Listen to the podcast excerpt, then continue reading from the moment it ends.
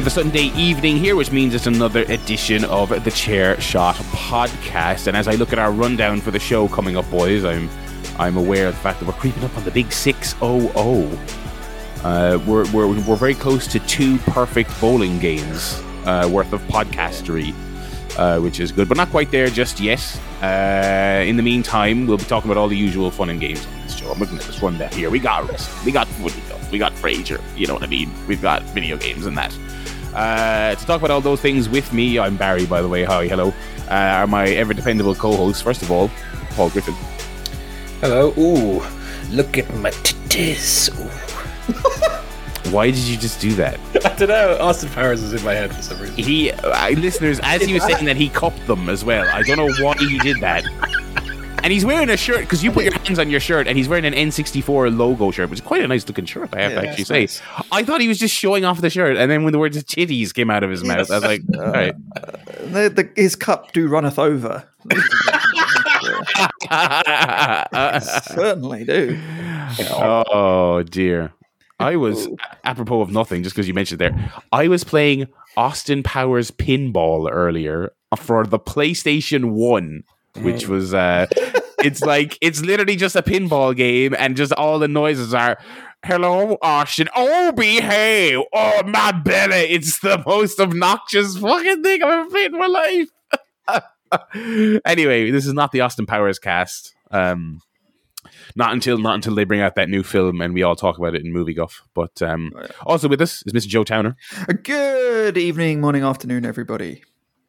Great When do you think most people listen to this? Think people slap it on on the on the Monday morning Uh, commute or Probably 2 a.m., just fucking drunk, just thinking, ah, just uh, I've had enough. Put the old CSP on. And then it cheers them up, and they're like, yeah, oh no, life is worth life living. is worth living? Yeah. Yeah, yeah, yeah. I think this would be a good. I I I haven't done it in ages because usually I'm like with bro and I. But like when I'm out, if ever I was like coming home from a night out and I was on my own, I did always like to just stick whatever podcast I was listening to on at 3 a.m. when I'm like really badly burning toast before I go to bed. uh, I think I think if you come home from a skinful, this would be a great podcast to listen to and fall Oh, asleep yeah. to. It would make a lot of sense, I think. Just like dripping kebab sauce all over yourself. Yeah. While we're like, oh, see the football, that bloody referee. What's going on? Come on now. Yeah. Um, I watched some football this week. Oh, Um, we uh, we were going to a birthday party yesterday, and uh, myself and Brona were hosting some. It was a surprise birthday party, and so some of the attendees stayed with us to surprise the birthday boy in question. And so we went and got a bit of food, and it just happened to be while the Munster match, rugby match, was on, and also at the same time the Liverpool match was on. So I watched the Liverpool match. Uh, I thought I thought the Brighton boys scored three really good goals. Yeah. I thought they were really Yeah. good. I thought they were good, and I was like, "Oh, they've not only scored them, but they're really good." Fair play to Um, the boys. it helped that Liverpool's defense were the most Really head- bad. the most headless chickens I've ever seen. yeah. Chickens. Um, yeah. So I, obviously, I don't watch very much football. I kind of just take a lot of it in via osmosis. I didn't. I didn't realize that was the state of affairs for Liverpool currently. Uh, Um, but it was pretty bad. But yeah, there's there's footy guff for you. That's it. The lads don't have anything to say. It's just me this week. Yeah. Yeah, that was I was out and about Saturday afternoon, and you just, you know, you, you get your phone out and check the scores, and you see Liverpool 3 0 down, and you just. "Mm, I, I am going to watch Match of the Day tonight. Oh, tremendous. Well, you would have been watching it anyway, given the early afternoon. Well, of course, I already had a reason to tune in, but then. Oh, oh, let, let, let's, let's talk about it then, Joe. Do footy Let's guff. Go on. that. A controversial uh, goal in the Manchester. Well, don't start with that because uh, I think it was fine. Mm, Everyone's going on about that, and I'm like, well, City had one shot on target. You know what I mean? Like, yeah, I think on the I think on the balance of play. I mean, I don't think you could make an argument that City deserved to win. Not A draw, no. a draw, Draw- I fair think draw enough. I would would have been say. fair. Yeah. I think the first half was very even. The first twenty minutes of the second half, Yeah. City were well on top. Yeah, yeah. After they scored, I think United were mostly on top for the rest of the game. City, as you said, Yeah. didn't didn't have any chances apart from the goal. But it was offside, though. Let's let's be honest. Um, I I think a goal like that should be offside. Like I don't Yeah. think that should ever be onside. But under the rules, this this is the thing. maybe This is the thing. I've seen more egregious offsides given yeah. for that kind of thing. I remember there was the one last season. Was it with Tyrone Mings who headed a ball backwards be- because the player was there who was in an offside position. And and so because he had played it, it wasn't given offside. Yeah, And it's no like- sense. I, I think there's there's way too much leeway in the Premier League rules currently in in what constitutes interfering with Mm. play. Like Ra- Yes. Rashford is running towards the ball. He's he comes within He's, he's twenty centimeters of it. He's, he's shaping to hit it. That's the big thing for me. Like he's shaping like he's going to shoot, and obviously that then affects. Like, what if the goalkeeper thought he was going to shoot and dived? You can say, "Oh, well, I didn't, Didn't touch it, didn't touch it." Yeah, it wasn't as if Rashford was id- idly standing by by the corner flag or something. You know, he was he was directly involved. Or even if he's in there but just stops, you know, stops and stands still, or kind of Yeah. moves away, that that'd be fine. But it was ridiculous, yeah. But you know, under the rules, there is a bit of a bit of a um, discrepancy, I think. There. Yeah. So that being said, take the results. Very happy with uh, with that, given how the last few Manchester derbies have gone. And Yep. suddenly there's a bit of a for well, for for a short amount of time, it seemed like there's a bit of, a bit of a title race on. Um, till Arsenal then then beat Yeah, the wit, the yeah. witless Tottenham Hotspur today. 2-0. Yeah.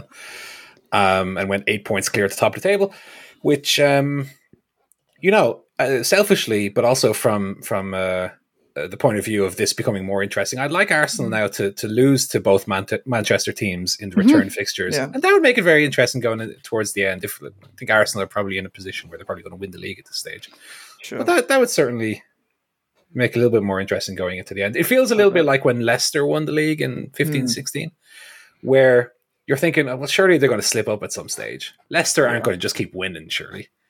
And it, feel, it feels like a little bit like that with Arsenal now. Yeah. They've they've won, all, is it all but three of their games, two draws and a defeat, yeah, something like that. very consistent. And uh, you're thinking, well, surely they're gonna they're gonna stop. Like their form is going to run out, but it seems like they might do a Leicester and it'll just keep going. Um, interestingly, Arsenal aside, Chelsea continue to splash money on players that don't Millions of players serve yeah. their team whatsoever. Um, I saw a good tweet earlier, um, which was listing the the attackers that Chelsea currently have either on loan Mm. With other teams or or under contract now. And it was like you have a full team of forwards basically. Lukaku and Hudson Odoi are still Chelsea players officially. Oh officially. yeah, of course. You've got your Aubameyang, Sterling, Havertz, uh, Mudryk, the new guy, um, and Pulisic. And it's like they have like eleven forwards for three positions now. They just keep buying them. Just keep buying them. Uh, they did win today, of course, as well uh, against Crystal Palace, who's up next for us. So that gives me hope that we'll probably go and go and wallop Palace. Um, but yeah, certainly a good weekend of the footy. Um, I watched also the Newcastle Fulham game today, which reminded me a lot Hmm. of um, the first half of the United City game. It was a very close game, Yeah. but we did have the unusual happening of uh, a penalty being disallowed due to the it being touched two times on its way to the goal. Yeah, it's Um, rare. It's rare. Um, what was funny though is that the uh, fancy Premier League didn't seem sure for a while whether it was a missed penalty or a Mm. foul, and whether to subtract points off Mitrovic, which they did ultimately. I think that counts. as- Wow, is that a missed penalty? I mean, for me, he, he didn't complete the penalty. It was it was a foul. because if he missed the penalty, then well, he didn't miss the penalty. He went in. I know. I think you have to look at penalty would either be a goal kick or it would rebound, right? Yeah, That's I think I think you have to look at it from the point of view of a penalty. There are two options: either it's scored or it's not scored. And if it's not scored, it was missed, and that's kind of the mindset you have to have. Because yeah, it seemed for a while people were going, uh, "I'm not seeing the the FPL tweet here about this Yeah. penalty that wasn't scored. What's happening?" Um, but that's the footy guff. Also, talking about titties, I um went for a jog there yesterday and smashed my 5k It's oh. record. Uh, smashed my tits into my eye sockets. Now I got very lovely blickers. Um, smashed my, my, my time by about three minutes. Nice, nice. Uh, were, you, were you running downhill? No, that's a good strategy, though. I might uh, Try look into that. Yeah. um, no, it was uh, the, the usual route I do when I'm when I'm running IRL, not in the gym on a treadmill. And uh, yeah, the, I was I, I was scoping out the route, and I was saying, okay, there are certain parts of it that are Mm. downhill. So my idea was, okay, I'm going to push myself to run fast on those downhill declines. And I'll, I'll slow up a little bit when I'm running up a hill to conserve the energy. And so I did. I did five kilometers in, in like 30 and a half minutes, down from 33 and a half, Okay. which was the previous record. Nice. Um, but yeah, my lungs were on fire. Yeah. Uh, tasting blood. One of my one of my arms went numb. but it just about made it home. I'm definitely feeling it in the legs now today. But uh, good to have that benchmark now that I know that if I push myself a little bit, that I can make a considerable uh, improvement on it. But going to continue whittling away at it, trying to get Yeah. to my my New Year's resolution I mentioned last week to run a sub 25 minute Yep. which, if I can keep the Yeah. speed that I was running the downhill bits, if I can keep that for the whole Yeah, yeah, yeah. time, I reckon I, I reckon it's doable. But uh, I don't quite have the stamina yet. But Just gradual knock five seconds off, you know, Yeah. every so often. And, and then 100 jogs, then you'll do it. yeah, yeah, yeah. Exactly. Also, if I don't stop for uh, a burger mid jog, Oh, yeah. that might help with the time. Eh. There was no burger eaten. Uh, I'm happy to confirm. Um, and also there was some news that isn't yet meaningful to me as someone who's never watched uh, Frasier, but for you two boys, Mm. I'm sure you're very excited. I'm very excited about the the upcoming uh, Frasierverse. I so the it was announced earlier in the week. If you didn't see that the reboot of Frasier that's going to be on Paramount Plus exclusively is going to star a UK sitcom legend, um, Nicholas Lyndhurst, who played Rodney Trotter in Only Fools and Horses, which is the most popular TV show in the history of Britain. It had like 20 million viewers. It was insane, insane amounts this caused quite uh, serious shockwaves on the internet as people were like, "What the fuck? That's a bit random." Hmm. Um, but of course, they did work together. So Nicholas Lyndhurst and Kelsey Grammer did a an opera musical a few years ago in London. Um, so I'm sure Kelsey Grammer thought, "Well, this guy's a great comic actor. Mhm. Let me get him in my bloody sitcom." Um, so I can say without any irony, I'm so excited to watch this now to see two sitcom legends in the same show. It's like Pacino and De Niro in Heat. Like this is the sitcom equivalent of that. So I cannot wait. so um, very exciting. It is. It was. It was left. Just like I haven't feel like I haven't seen Lyndhurst in anything in ages. Does he still do television at all? Like, or, He's, he's done a few, but he hasn't done a sitcom in, in several Hmm. years. Um, he's been doing kind of smaller parts and theatre and, and musicals and things like that. But he's he's done a lot because he was a Good Night Sweetheart as well, which was a very Yeah. pop, very popular show where he played a time traveling bigamist who goes back to World War II and, and marries another woman and then keeps up the ruse that he's a great songwriter, um, which is one of my favourites as well. Um, yeah, so very exciting news, and I, I cannot wait for that that a relaunch of Frasier.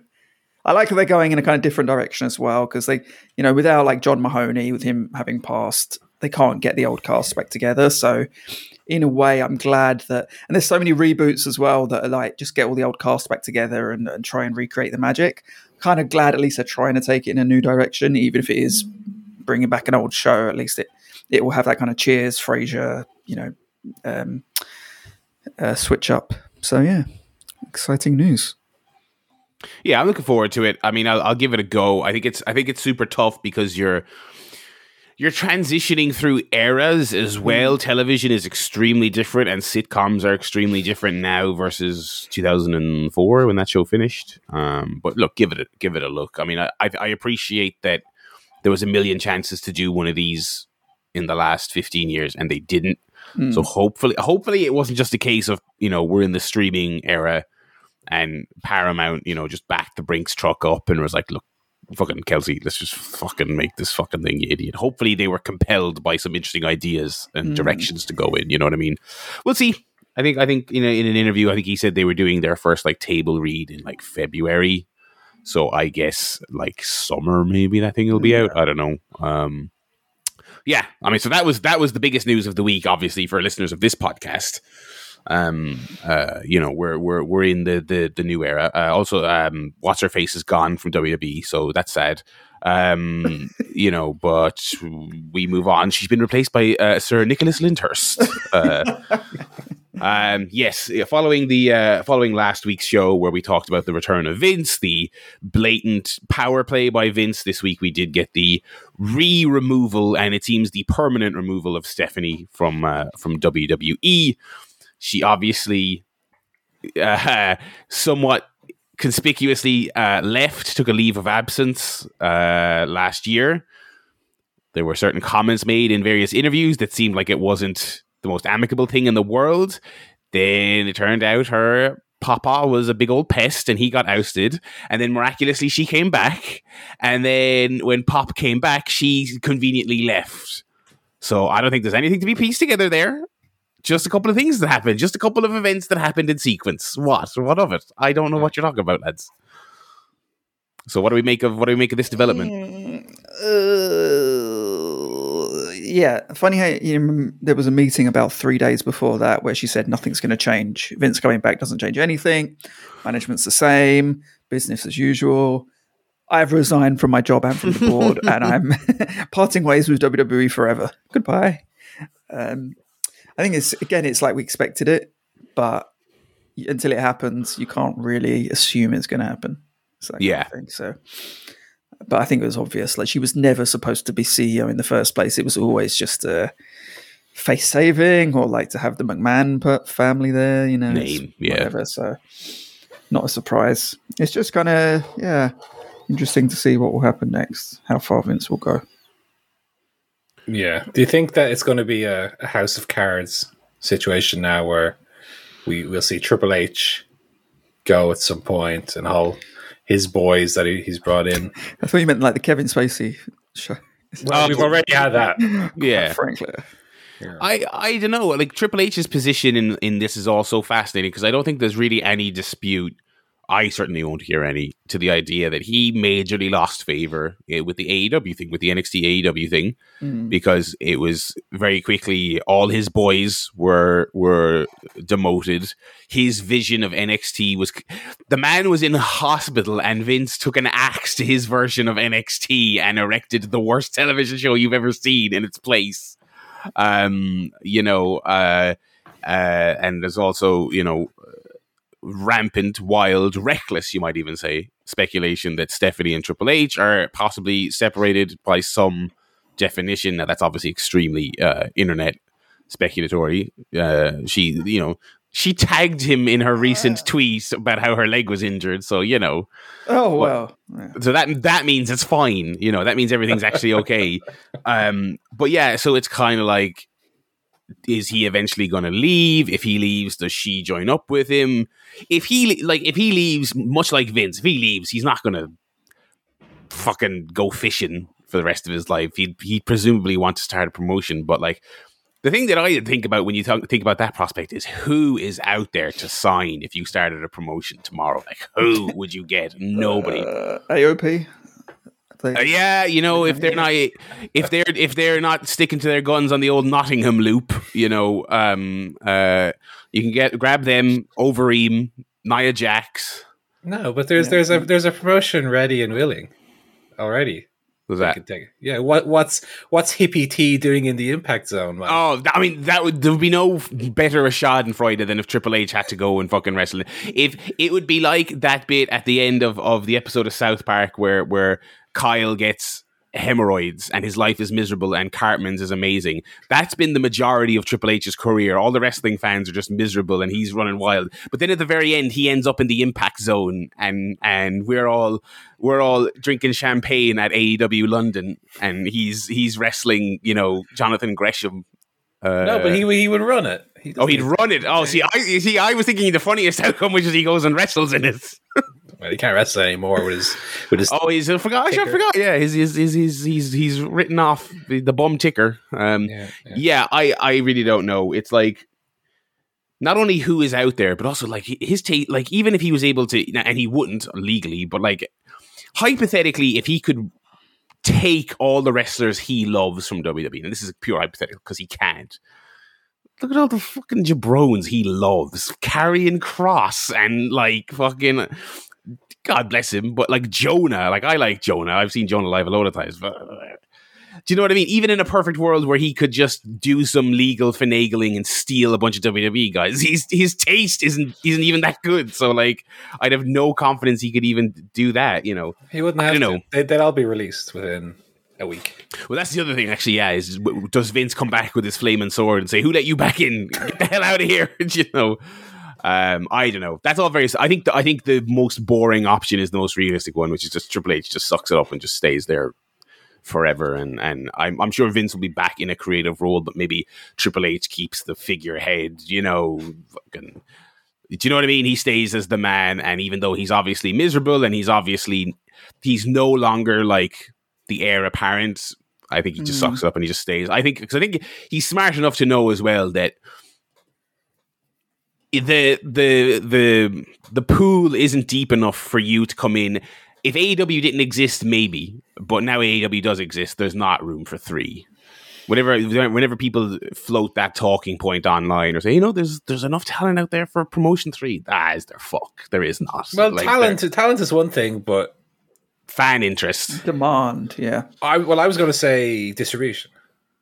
Oh yeah, yeah, yeah. Um, and yeah, I, I don't know. I mean, Triple H.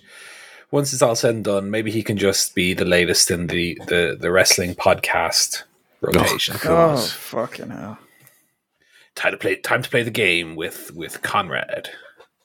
you know, yeah, he he can, uh, you know, uh, Paul, uh, talk us through Montreal. What happened there? You Talk know, us through Armageddon '99. um, you know what we need, everyone? Another wrestler half remembering the Attitude Era, and, and you know, so uh, t- uh, take it. So May thirteenth, nineteen ninety nine, you had a cage match with The Rock. Why don't you take us through it? Uh, yeah, uh, you know, it was. Oh, we had so many great matches. You know, yeah, like just fucking struggling to remember something from twenty five years ago. Anyone that's seen Young Rock knows that The Rock also struggles to remember what happened in the Attitude Era. If you've seen the casting of fucking Triple H and Yeah. oh my god, that's how he remembers it. Him being really cool and say, kind of like Homer at the town meeting Yeah. where you, you know, the big biceps and everyone else is like, "Wait, yeah, Jesus. But yeah, that's the uh, that's the latest. Uh, obviously, in the, and also in the time we since we listed our show, like the the uh, Saudi Arabia rumor came and went. Uh, it seems like it was pretty uh, some pretty shoddy, hasty gun jumping. Um, uh, uh, uh, reporters uh, put their name on that. Obviously, they are in the running, and if you're looking at the the likely suitors. Uh, they're on that list, but it doesn't seem like there's any meaningful deal with anyone in place yet. Again, it would be the funniest outcome, but I don't think uh, uh, I don't think they're they're ahead, they're ahead of anyone else in the in the running so far. So yeah, there's your um, there's your WWE corporate uh, succession uh, update. Um, elsewhere uh, on the uh, career winding down news, uh, Sting did an article for Players Players Tribune. Is it? That's that's the thing the AEW guys have done various pieces for. Yeah. And uh, it seems like he's he kind of hinted that his career is um, is winding down and his his retirement would be imminent. And I guess it's going to be in, I guess it would be in AEW, but like maybe Great Muta style. He could have a little, he could do a little tour, do a little, you know, could go back do an do a match in Impact just for old time's sake. You know, Christ. ah, go on, go on, just one. I don't know, fucking Sheriff Sheriff Santino. yeah, the Cobra versus the Scorpion. Oh, Imagine, imagine Yeah. Sting no selling a, a power bomb through a table to Huh. complete silence in the impact zone, and then out comes Sheriff Santino. Oh, to, not hey, this match must continue. I watched that clip and I was like, he's surely not going to still do the voice. Oh, he is doing the voice. well, he he, he kind of half did. He kind of forgot how to. do it. but he's it. done so many interviews and appearances without it as well. It's ah, like it's not real now. Uh, uh, people, the, brother, you can't put the toothpaste back in the tube. You know, um, but yeah, I don't know. I don't know. What do you guys make of that? What do you think? What do you What do you think? How would you sunset the character of Sting after all these years? Bring back Surfer Sting, maybe. Oh, that's not a bad idea. Yeah, you might have to cycle through his characters. That could be an Yeah, interesting Joker sort of- Sting. Joker Ah, Sting, Surfer yeah. Sting, NWO Sting. Yeah, Red Um, Sting, Wolfpack. Wolfpack Sting, Red Sting, Yeah. something like that. I don't know. Yeah, it's going to be some. I think he's got something interesting up his sleeve. It's sad, obviously, that because he's still so good. I mean, every time he wrestles, it's a treat. But he is sixty-five next year. You know, Yeah. you have to stop at some point. Yeah, I don't think you do necessarily a big storyline of any consequence. I just think you do a you do a, a Sting's last, almost like they did with Ric Flair, but less uh, slimy. Um, you know, it's a big AEW show. This is going to be Sting's last match. He goes out on a on a high. You send him off into the sunset. You know, It could be Flair involved, actually. Oh god. Oh I, I, god. I don't know. I mean, he's it was the last uh, match most on iconic. wasn't They're true, yeah, I guess. I mean, so- if they again, I think I think a lot of the Japanese promotions have the right idea. If you wanted to do something with Flair, make it a six, no eight, no seventeen man tag to hide him in there, and you can. do Oh, I'm one not saying spot, Flair you know. wrestles. Yeah, absolutely yeah. not. Flair What just do you mean? No, comes he's, out. you know, he's back, baby. He's back. Oh, He's- Ric Flair's real last match. It comes out. He's like, "I'll never do a last match again. That was my that was my last match, but I'm going to wrestle again. Ric Flair's last Sting match. I'll never retire again, and I'll never do a last match again. But I am going to wrestle again." Oh, Ric Flair. But yeah, um, I don't know. I, I, I, of course, hate the idea of, of either of them turning heel. But I think you could do a you could do a Darby match, but like not obviously. Don't I wouldn't do some kind of corny angle where one of them turns on each other. I think they I think they could have a match with the idea that Sting's like, all right, I you know, I want to go up against someone who's going to give me a real last match, and like and. Between the smoke and mirrors and the balcony dive and Darby doing a bunch of mad shit, they could probably have a fucking I'd, great I'd like that. I like that idea. Yeah, Yeah, and- Sting saying, "Look, if if someone's going to take me out, I want it to be you." And his his first and only singles match in AEW as well. That would be That'd be pretty interesting. Ah, yeah. oh, that'd be fucking cool. Yeah. So so go and take your your your pocket money and put it on Sting and Darby Allin versus Jeff Jarrett and Jay Lethal. That's what that's what it's going to be. hey, listen, it was pretty good. I saw it. I was there for that. It was pretty fucking good.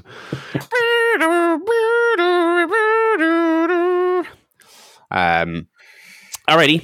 Uh, elsewhere on the old wrestling news, we had the return of Adam Cole this week, um, which is a genuine surprise. I think all the speculation around uh, Mercedes was the main attraction to the the Kia Forum show this week, but that was a pleasant surprise, and he went pretty um pretty uh, heavy baby face kind of. You know, I almost didn't come back. Serious health woes promo felt Yeah. very real. Crowd very respectful. It was interesting. It was good. Um, I think it's a good idea to. Uh, um, I think. I think there was something about his heel run before he got hurt. I just wasn't feeling it. Um, and I think he has that perennial problem of people like uh, you know people just don't want to boo him. And even though he's a really good heel, it's like you can only go against the grain for so long. And especially coming back from a serious injury. Do you know what I mean? You know he was going to be super popular. So what did you guys make of the of the segment and and the the the prospects going forward for for Cole and PWG? Uh, PWG AEW. Where the fuck did I get that from? Wow. I, I agree. I think he's kind of almost a natural baby face, which sounds weird because he spent so much of his time, his high profile time as a heel. Um, yeah, he's got he's he's, he's just a, a cool guy with a cool entrance, and he says Mm. "baby" and he says "story time with Adam Cole," and everyone loves it. So That's why great. not? That's why not? He's like he's like a ready molded top baby face. Hmm. Um, and yeah, the the coming back from injury um, is kind of a, a tried and tested formula for getting someone over as a babyface. Yeah, I I was even thinking he might be a, a decent first um, feud for this revamped powerhouse Hobbs with the Book of Hobbs that they've been doing. Mm. That might be a decent a decent first uh, higher profile feud for Hobbs, maybe. Um, yeah, yeah. On a side note, can we talk? I, I think it's really lame that it's an actual book. By the way, can we talk about that? Well, it I- feels it feels kind of adjacent to Miro's character to me, and since Miro's Yeah. not around, I thought it was a cool turn of phrase, and then I think it was two weeks ago he started talking about how he writes in the book like every day. I'm like, oh, that's that's less interesting than what I thought you were. I thought it was a metaphor, Will. I thought it was a metaphor you were talking about. but um, yeah, it'd be good to see Adam Cole back. I, I would say the one thing I would change for him going forward now that he's this revamped babyface is let's get rid of the awful finisher, brother. Let's uh let's not uh was it lower the boom anymore. Let's get a, a proper move. Yeah, there. let's get it. Let's, let's do a. I don't know. Yeah, anything, anything but that. Yeah, I loved it. I thought it was great, great, great, great. I was marking out. Um, I haven't been the biggest Adam Cole. I do. I like him as a person, and I kind of think he's really cool. But I, I haven't really enjoyed what he's done so far. But I think this can be the start of something special.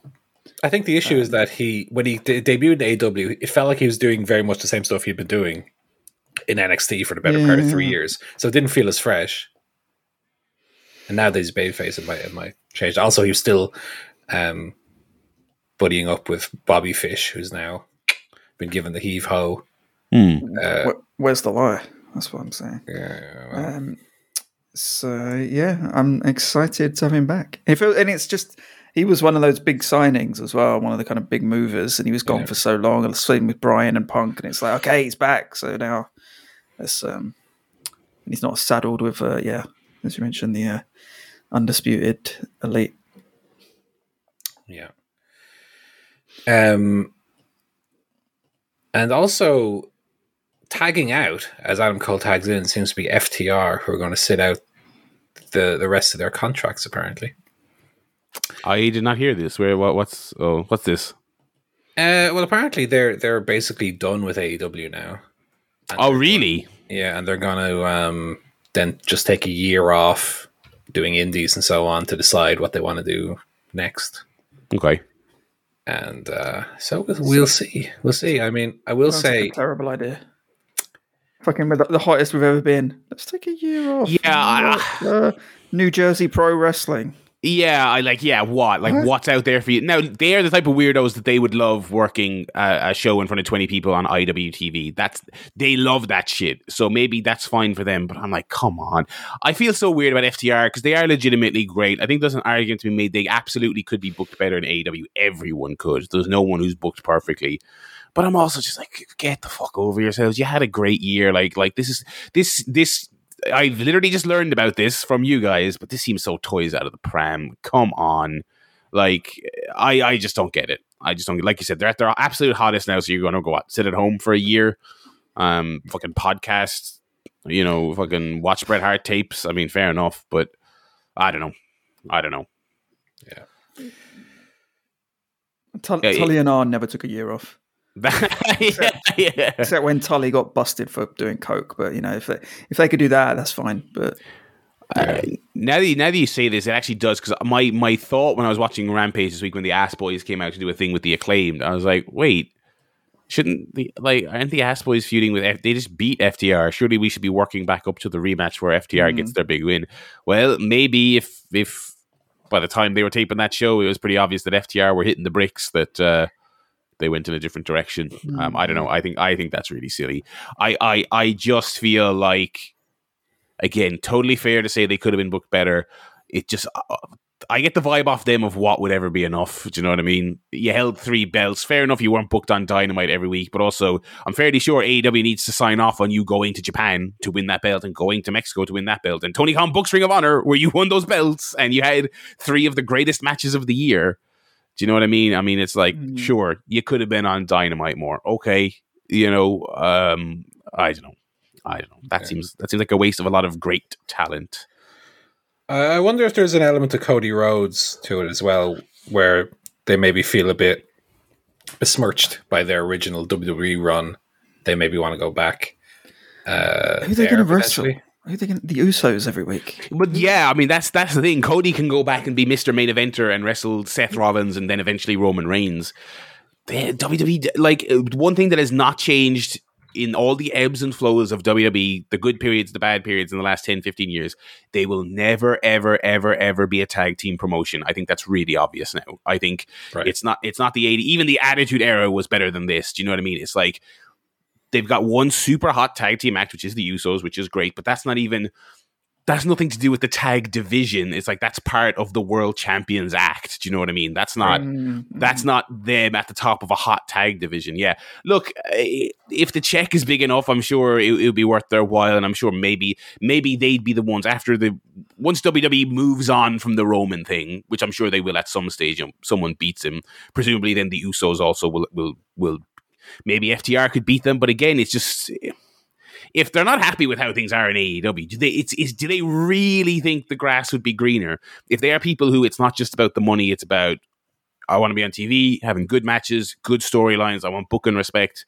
I just even with Triple H at the helm, I don't see how they're going to get more than that than what they have in AEW. You know. Yeah.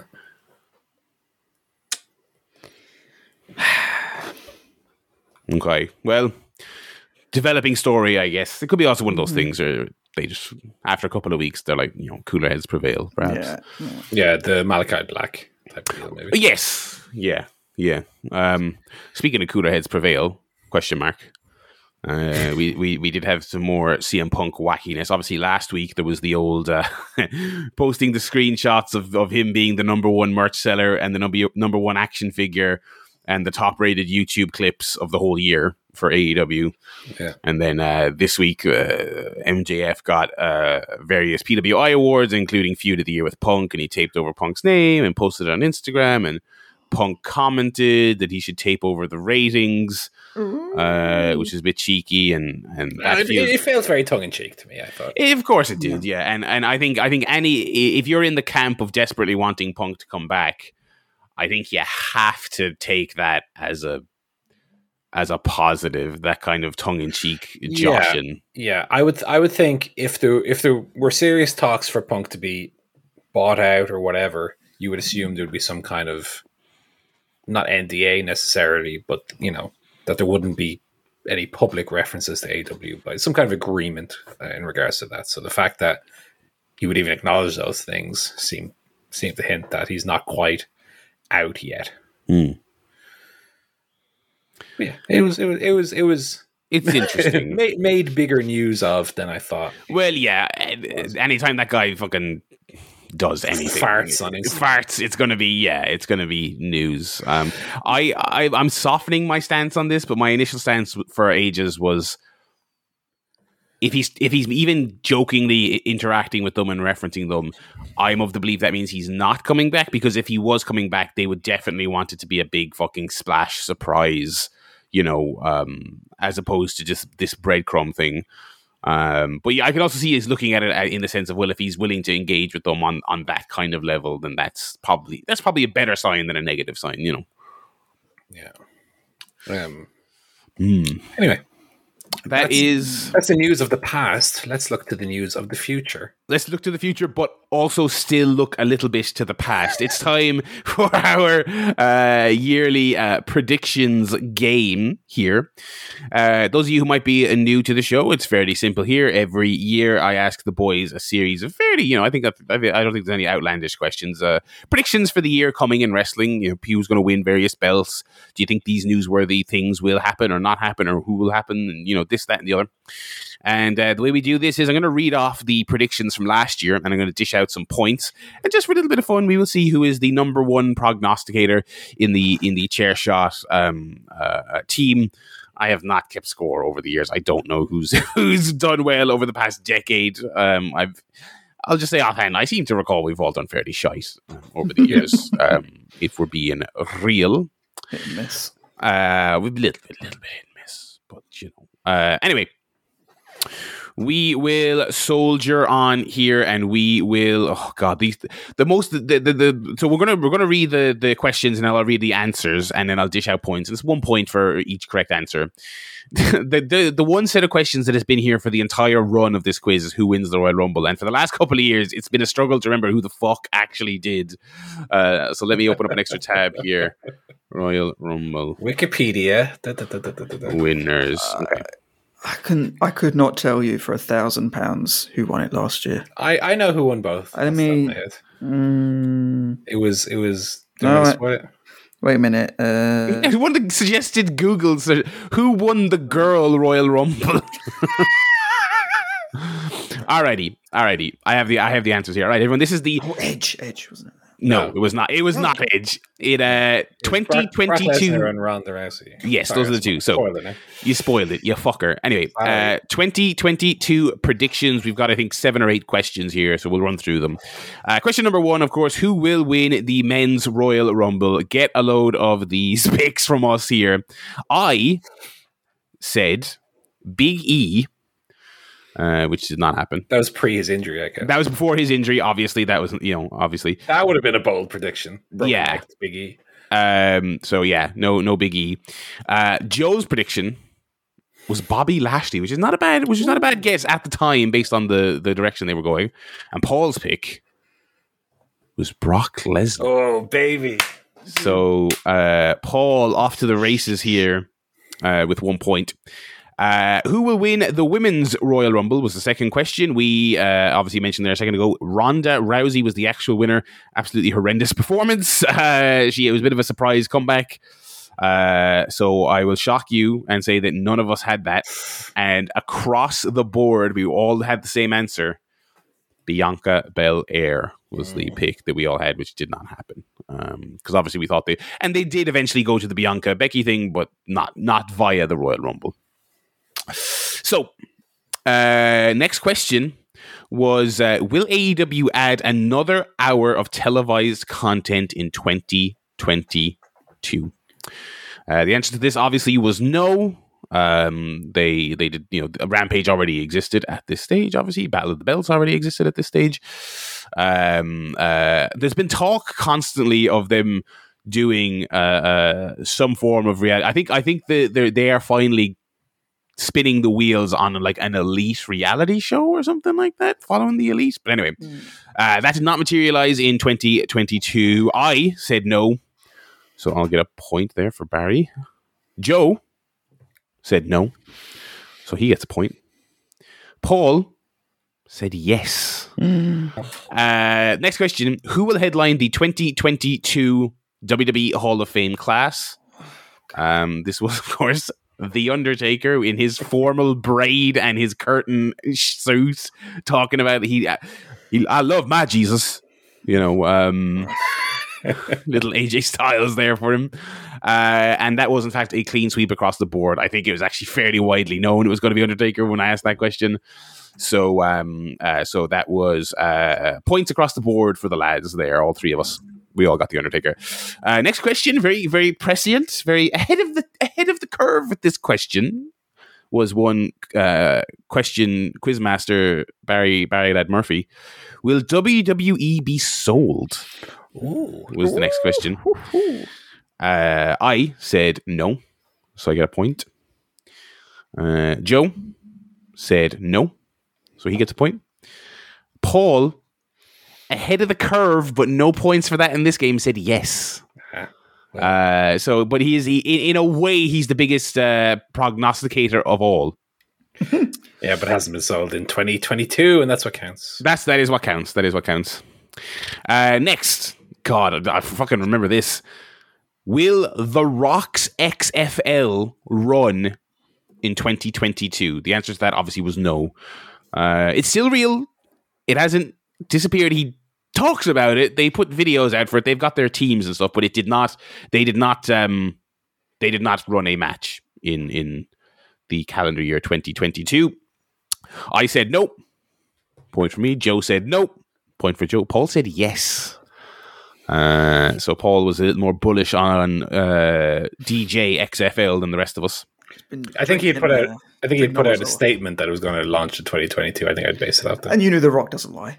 So Yes. No. Yeah. Remember when he remember when he brought back Henry Cavill? Of course, that should have been one of my questions. Will Henry Cavill be back in the DC universe? Will the balance of power in the DC universe change? Should have been one of my questions. Uh, uh, I have to pull up a. Uh, I have to do some research here for the uh, next question. Okay. Um, the next question uh, was predict the Metacritic average for WWE 2K22. This was obviously the um, this was the year after the really, really, really on fire broken one, and then they took the year off and they said, "Okay, we're gonna, I'm, I'm fixing it. I'm oh god, I'm trying to fix it." Put it out, and yours truly gave it one big thumbs up on this very podcast. I said it was actually Oh. pretty good. Yeah. Um, I don't know if I should give points for being close. Probably not. I think uh, so. the The current score for the PlayStation Five version of that game is seventy seven. I think the, the closest person should get a point. Okay, fair enough. Fair enough. Um, so the current standing is 77. That is an average score based on critical reviews on the popular aggregator website Metacritic. I said 74. Joe said 69. Nice, but not right. and Paul said 72. Ah, So your boy B Lad will get a point on that one. No he agreed so quickly. Yeah, yeah, yeah. The closest one should. Be. Yeah, yeah, yeah. well, I was like, well, if someone else is going to suggest this. Uh, the next question, I posed the exact same question, but for AEW's video game, but they did not launch that game last year yet again. So that one will go null across the board. Um, let me see here. The next one. Uh, the next question was Who will dethrone Hangman Adam Page as AEW World Champion? The correct answer was, of course, one Charles Montgomery Punk. At uh, that was double or nothing, wasn't it? Yeah. Uh, and it is a uh, Family Fortunes Triple X across the board for us because we all went with MJF. We were again a little bit ahead of the curve um, uh, on that one. Should have been. Uh, if there's a butterfly effect, everyone would probably be really happy and pals right now if that had happened. Fucking Punk and FTR working six mans on, on Rampage. Every yeah, ratings through the roof, you know. acclaimed uh, have been released. uh, all right. Uh, next question: Who will dethrone Britt Baker as the AEW Women's Champion, as she was at the time? Correct answer to this one, of course, was Thunder Rosa. Um, one Barry Lad said Thunder Rosa. Point there for me. One Joe Towny Towner. Very ambitious pick here for Joe. He said no one. Kind of uh, fucking Brit having the the year that would have been that would have been something. and Hogan. one Paul Griffin said Thunder Rosa. Shit. Oh, this is what this is a fucking stupid question from me. Uh, I, I, I, because I have no way of tracking this. I think the answer is like zero. I said an over under on WWE or AEW pay per view matches changed due to COVID protocols at three point five. So more than three matches or less than three matches, basically, is what the. Uh, um, I, I think it was zero. We didn't have any. Yeah. There was I no. I can't think of any. I can't No. think of a single. There was. um There might have been that we didn't hear about, but I, I don't. Well, yeah, in terms of like big advertised, they had to bail on certain matches because someone got COVID. uh, Basically zero. So I guess under would be the correct answer. Um. Uh. So I said under. Uh. Joe said under. Uh, Paul said over. I actually don't agree with zero. Then, um, probably I think there probably have been I've been some. Uh, and then we had uh, our final cat- our final category every year is a miscellaneous prediction, and it's as simple as that. Just make a make a miscellaneous prediction, and you will um uh you can get a point. This is a fair this is a fairly easy point category, and indeed we uh we have three points. For, the, for everyone here, everyone's a winner. One for everyone in the audience. The predictions were: I said CM Punk will challenge for the world title. That was as safe as houses. I couldn't have I couldn't have played that any safer. Uh, Joe said MJF will challenge for the world title, so he got a, a Right? point on that Can, one. can, can we say I, I'm going to come off like a big sore loser here? Which fair enough. I'll throw my hands up. For this year, can we do better pre- predictions than prominent AEW guy will challenge for the world title at some point? Because that's a bit of a. All right, all right, that's fine. That's fine. No. because Paul, to be fair to Paul, he's sticking to his guns here because he also he he he made a ballsier prediction. It wasn't that ballsy, but you know, No. ballsier than you or me, Joe. Uh, he said inner circle will cease to be, which was correct. Uh, so he got points there. So the totals then for me it was one, two, three, four, five, six, seven, eight points for Barry. Mm-hmm. Very respectable. For Joe, we're looking at seven for Joe. Joe coming in very close there, nipping at my heels. And then Paul. Four points for Paul.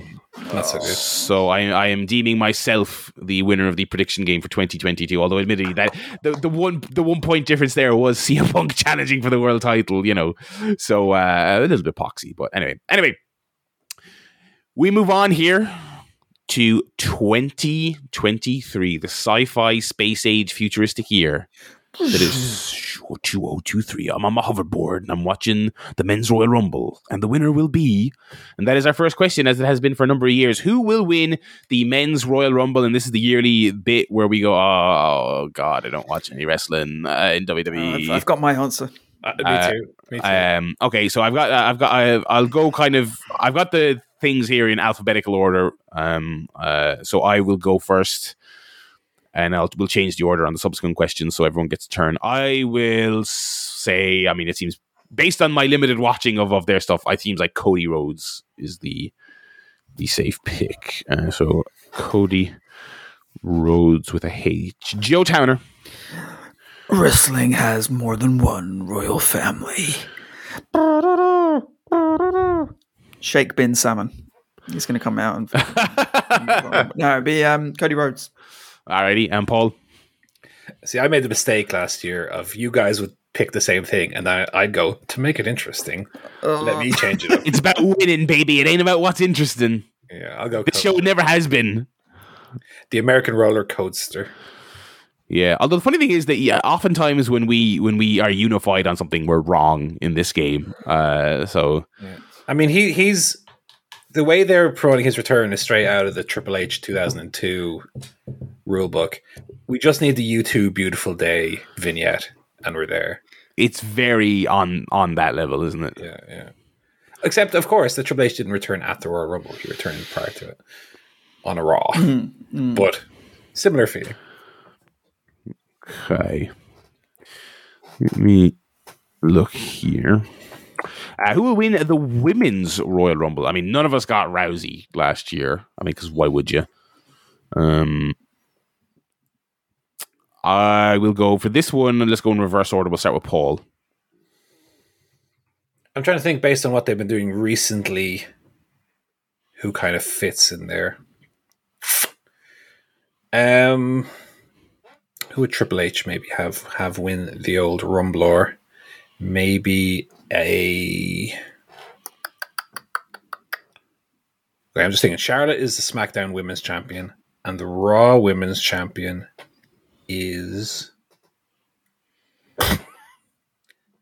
No one able to finish my sentence there. I have no idea who the Raw Women's Champion is. Uh, Bianca. Is it Bianca? Yeah. Um, I will go for. Um, I'll go for Asuka. Oscar. Okay, interesting. She's going through somewhat of a repackaging at the moment. so That might be might be her. Uh, Joe. Um, Rhea Ripley. Ooh, a good Yeah, one. Ripley. Very good pick. Very good Good pick. one. Um, I am going to go just because I feel like since her return, they've absolutely done nothing with her and she could maybe do with an outshot in the arm. I'm going to say Bayley. Mm. Um, because I feel like they have not maximized Bayley's return at all. Uh, so I'll put Bayley there for the women's Royal Rumble. Uh, this one's gonna be fucking. This is gonna be tough. Um, what will be the WrestleMania main events plural? Because we got two um, this year, so two nights. Uh, don't feel obligated to give me one men and one women's or anything like that. Just what what are the last matches on the two nights? Uh, I will go to we did Paul there. I'll go to Joe for this next one. Um, the the Codester Roadster, Cody Rhodes versus um, Chair Shot Podcast Wrestler of the Year 2022, uh, Roman Head of the Table Reigns uh, as one main event, Okay. probably probably night two, and um, the other one, let's say Rhea Ripley versus Charlotte, Okay. Interesting, Charlotte. and Charlotte wins again. that would be incredibly funny, and I wouldn't put it out of the realm of possibility. Uh, alrighty, uh, I will go. I will also say Cody Rhodes versus Roman Reigns. I will, I will, I will take that one, Copy me. and I'll take a punt based on the rumors, and I'll say I don't know what these rumors are. I've, I've, I know I've been missing out. Go on. Well, I mean, there's no, no, there's not rumors about matches, but there are names said to be doing things at Mania. So I'm going to say Steve Austin Again. again versus John Cena. Fuck. Wow. What, what an absolutely atrocious idea that is. Why? No. What are you talking about? Who the fuck wants to see that? John Cena. Um, I, uh, let me. I'll go out on a limb and say a lot of people want to see John Cena and Stone Cold Steve Austin. Not me. Call me bonkers. Mouth breathing WWE marks would. that sounds like that, that that's shit. like a Jurassic World Seven. What you oh, what is this cynicism about about two of the biggest stars in the history of wrestling having a generational clash? What are you talking about? I mean, that would have been good in 2004, maybe. Um, no, it wouldn't have because no. John Cena wasn't a star in 2004. 2010. 2010. U.S. champion, brother. Um, okay, They can do a smoke and mirrors match with Austin. okay, that's the, that's the first time hearing of that. Smoke and Yes. skull. Well, I'm not saying I don't know if that match has been discussed, but it's just be, based on last year's performance. It I seems mean, like name, he's, he, name he's value to do. wise, name he's value down to wise, do a match. it's a good idea from the perspective of getting Peacock subscriptions and that, getting people's eyes on it. But like, That, that'll get mainstream attention. That would be. That's what I'm huge. saying. Oh, no, it wouldn't. Yes, it will. it oh my It would. I god! don't believe it would get Now I mainstream. really hope it happens. Now I really hope it happens. When you see I- main, like, uh, No, it will, it will. But like, fuck, what a what a shit match that would be. no, what the Kevin Owens match was really fun. Yeah, but John Cena is is I don't know if you've seen his head lately, brother. But at the Battle of the Shiny Bonces here, But all he's gonna have to do is do the you can't see me, and then Austin does the finger, and it's, they're Yeah, gonna so- pop sounds like a five star classic. your little flippy do little fucking Rey Fénix versus Pentagon match. All right, fuck that shit. It's about it's about working smarter, not harder, brother. All right. Well, So- I, I can't wait to see John Cena hit a Hurricane on Steve Austin, That'd be great. Steve Austin. Yeah. Um, I'm going to go a different tact. I will say Cody Rhodes and Roman. Good as as we well. mentioned. I'll go for my other one, uh, the Usos versus Kevin Owens and Sami Zayn. Okay. This is KO and Sami. Main event. Mm. But that's, Ballsy. that's the people's main event. People want to see Sami True. True. Okay. Uh, all right. Next question. Uh, what's this? This is question four. I'll go back to myself for um this one. Simply put, will CM Punk return this calendar year? And I, I'm hedging my bet somewhat because I've been vehemently saying no for weeks. But I will, gun to my head, I will say yes. Now. Return to AEW. Just return. Uh, just return. The question is just Just return. return. Have a pro wrestling match is probably the way I should phrase it. I mean, that's, not. that's what I was going to say. It's open to interpretation, that question. be on pro wrestling television. be on pro wrestling Maybe television. match, yeah. but WWE, AEW, wherever. New PWG. Japan access. Be be yeah, be on a wrestling show in an official capacity. Yeah, and, and not in archival footage. Paul, only you would try and exploit these loopholes anyway. So you know, Um, I, I mean, yeah, I mean that, that seems like it's open enough that I would I would lean towards yes on that one. okay. Now, keeping in mind, I would not count WWE backstage like that shite he did last time. Oh no, we're talking in a ring. Like, we're talking, we're talking a ring. We're talking a ring. I say yes. Fuck it. Yeah, He's gonna wrestle Steve Austin at WrestleMania. Oh my god! That'd It is the main be- event. That'd be fucking great. That'd be fucking great. All these Steve Austin naysayers, fucking hipster assholes. Oh my god.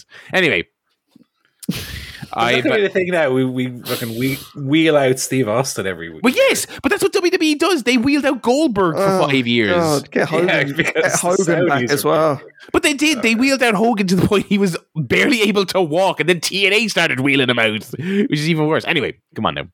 Uh, I ditched the Metacritic question this year because it seems like this is the more pressing question. Will the AEW video game come out? Um, they have had that little bumper on Dynamite saying pre-order now for about eight months, Yeah, and as of this recording, we still do not even have a date. We don't even have a season. They're not. They're not even doing the holiday or summer 2023 thing. So I really don't know. Uh, for this one, I'll go to uh, who I went first there, then Paul. Uh, Paul, you go first on this one. yeah. I think it one hundred percent will. Okay. Uh, Joe, Yes. I'll say yes. If it doesn't come out this year, then they should probably can it, like because it's it's The roster will be too out of date. the roster. I mean, they've already the, the stage is already out of date. You know, they're about Yeah. three. They're about three Kris Statlanders old. Um, uh, next question. We'll start with Joe on this one. Another fairly simple one. Putting it to you. Who buys WWE? Now, obviously, we'll, we this time next year we'll allow for points or half points or whatever if it's like a conglomerate. Do you know what I mean? If it's fucking Hmm. Tony Khan and Amazon team up, you can get you know. But I'm looking for give me. I want one entity name, you know, for for for this. Okay. I'm going to say no one.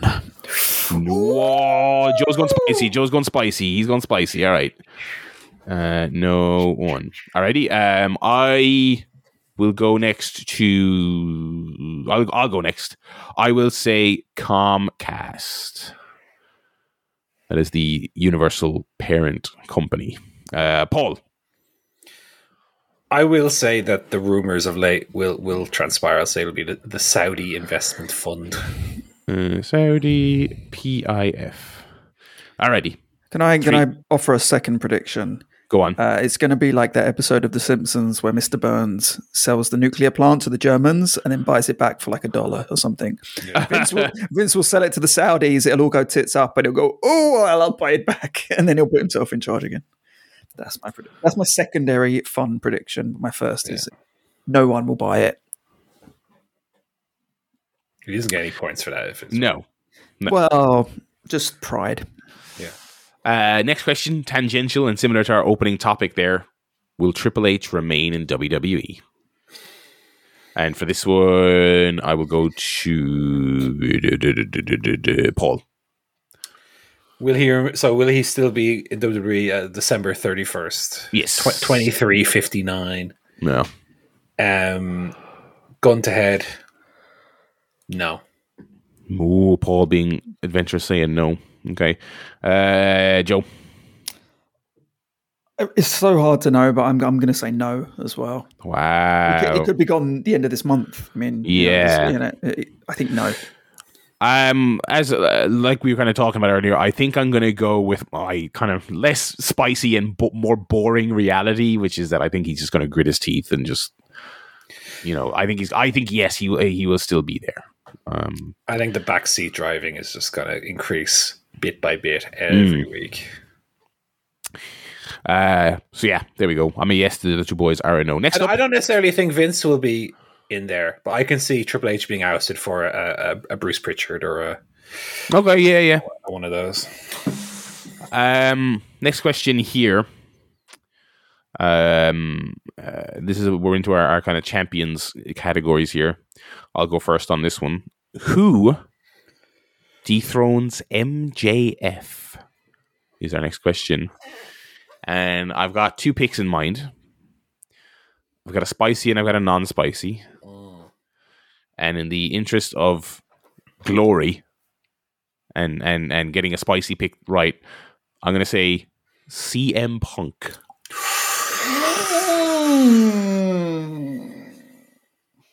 You know, yeah, uh, there's a safer pick in my head, but I'm not gonna go there. I'll I'll I'll I'll I'll, I'll go for a three pointer there, metaphorical, not a real three pointer. Uh, Joe, I'm- may be going with my heart rather than my head here, but I'm going to say Darby Allin. really? Wow. Nice. That's what I want. Maybe that's just what I want to happen. Spicy. Yeah, I don't know if it's what's going to happen, but it's, Uh, yeah. that's how I would book it. I would also call that a three pointer. If you get that one right, that's that would be that'd be Half pretty court incredible. shot. Yeah. And we'll go finally to, to Mr. Paul Griffin. Third third spicy take in a row here. With with the storyline that Cody they, Rose. that they've established. the storyline that they've spent so much time establishing. Uh, I'm gonna say nobody. Nobody. We've got another no one. Okay. To, to, to, to January 2024. I think he'll go into that as the world champion. Oh, that would actually make loads of sense. Actually, if he can make it, yeah. So you can do. He, They they would absolutely do it. I'm gonna take it and throw it in the bin, fucking Yeah. thing. Um, And then interesting. Darby wins it. probably. And then Darby wins it on January first. Yeah. I'll do it next year. I'll Uh, it's very sad that nobody said Bryan Danielson. I don't think that's. A, I don't think a there's a, ho- hope. a hope in hell of that happening. Sadly. Anyway, next up, I think possibly even more interesting and probably harder to pick. Who will dethrone Jade Cargill? I think we talked about this a few weeks ago, actually, about potential uh, dethroners. Uh, on this one, I just went there. Uh, Paul went first. Uh, Joe. Well, this was going to be one of my uh, supplemental picks, actually. Okay. Um, so I, I predicted Jade Cargill will vacate the TBS title. So nobody defeats her. Yeah, yeah, yeah. Interesting, interesting, interesting. Uh, Paul. God, yeah, there's so many ways they could go about it. I feel like with the 50 and 0 coming up shortly, I feel like it's going to have to lead to some kind of champion versus champion deal, right? Where she almost faces the world champion in, Hmm. a, in a don't don't TNA do something like that with the X Division? Oh yeah. holding at a certain point, you trade it in for a world title shot, something like that. Um, at the same time, you could do a banana peel, a banana peel gimmick, and give it to somebody like my pick, Willow Nightingale. Willow. That's one. Interesting. I would like that. I would like That'd that. be good. I uh, yeah, I feel like a, a reign this long though, someone should like beat her, beat her. You know what I mean? Uh, but yeah, Mm. but also I don't see it happening either. Like yeah, I, I could see a banana peel. Um, interesting. I will say there's like three other than Willow. I think there's three other names that I think come to mind straight away when you when you ask this question. I think there's obviously there's the Mercedes option if she's in play, which we Oh, don't know. Monet, not Monet. Martinez. Not Martinez. Well, you know, um, there's the. so I, it would make sense, but I don't really see it. There's the red velvet option, um, and then there's my pick, and I'm. I'm I, this is a little bit of a three pointer because I'm kind of gambling on her her her return, her health. But I would say Kris Statlander. Yeah, it seemed like it was going to be her before, and Yeah, she was having a great run.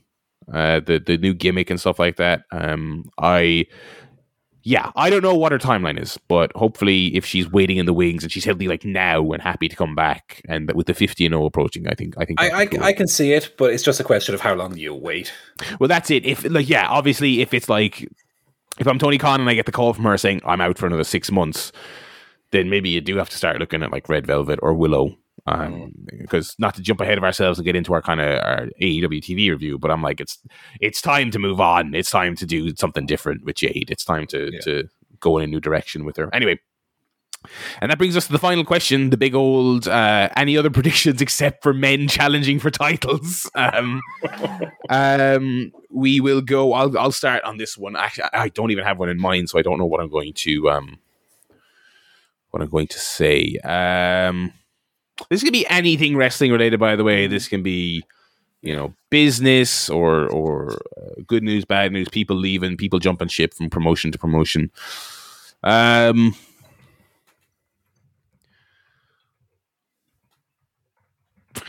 Hmm. This is really this is tough. Um. Uh, fuck. I thought I, I had like a really specific one in mind, but I don't want to, you know. Mm. Eh. I, I this is really fucking hard because there's so many things going on at the moment. We've covered a lot there. We covered the sale. We've covered champions. We covered mania. Um, I will say.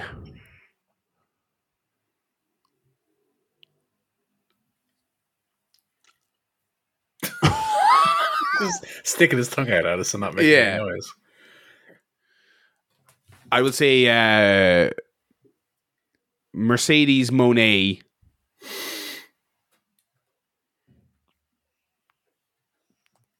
Does wrestle for AEW? I would say Very good, very good. Okay. it seems like a lot of reporting at the moment is hedging various bets. It doesn't seem as much of a sure thing. I will say she will at least have a match there. You know, Yeah. um, we'll maybe talk about that later in the in the Dynamite review. Uh, Joe, Okay. Wait, what is it? One. One, yeah. I know we've done like three in the past and stuff like that, but last year we just did one. I think one is good.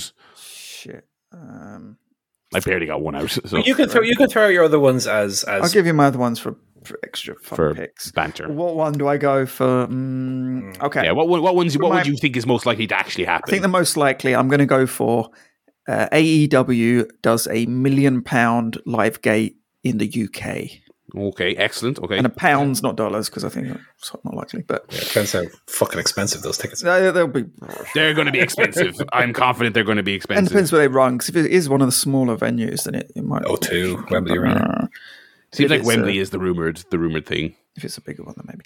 Um, yeah. So my other picks were going to be. Let me let me throw out Oh, mine first oh, okay, okay, you- okay. Please, yeah, let's not. please. Let, yeah, yeah, yeah. 'cause Let's do the yeah, official. Don't don't don't give Paul any ammunition. You know, go on. That'd be good if I just took one of yours then. Um, I will say as my pick that they will they will split the uh, the WWE Undisputed Championship back into two belts, Okay, interesting. That's very interesting. Um, Universal and WWE title. the world title back into two belts. I mean, they've never stuck stuck with that. This is probably the longest they've stuck with one of these. Actually, now that I think about it, Yeah. two two titles. Excellent. That's a good one. Okay, Joe, what were your other ones? Um, Ric Flair will appear in AEW. Okay, okay. Vince McMahon will appear on WWE Oh, I thought you were television. saying in, in AEW. on WWE television in a live capacity. okay. Vince. I was- uh, these aren't for points. I'll make a note of them anyway, though. Yeah, Will appear on. WWE. and they'll both happen, and I won't get any points for it, so that'll be uh, that'll be good. I was gonna. I was- it was gonna be too specific. I was gonna just like shag myself out of points. I was gonna say. I was like. I was thinking like the AEW game will come out, and I think it'll get an average score of about eighty-five. I think that game will be well received, despite I, thi- I think it'll, seemingly being on fire. I'll think I'll throw out an unofficial one. I think the game will come out. I think it'll get a, a lower than anticipated score. Okay, I think it'll be in the sixties. I think that's. I think that's also. I, I, I like what I've seen, but I think it's also fair based on how long it's fucking taken to come out. Um, uh, I think it's perfectly fair to to gamble on it on it being negatively received. Um, yeah, that's the prediction game. Uh, that is now saved on my telephone, not to be looked at for another year. Uh, good hustle, lads. Got some good predictions in there. We got some interesting answers. I think we got. I think we got some good ones there. Um, and MJF holding the belt on December thirty first was going to be my last. your last one, okay. So I, I had to pivot there. Anyway, Um, let me. See. I have an email. Sorry. Oh, sorry, uh, Paul. There's an email. Let's just do it now. Uh, it's from Jamie. Correction. Subject correction. Uh, chances are that I mistyped last week, but one of my 2023 goals is to watch film from every year from, excuse me, from every year since 1900, not 1990. So apparently, apparently I said 1990 last week. Um, I will clarify, Jamie, to, to defend myself there.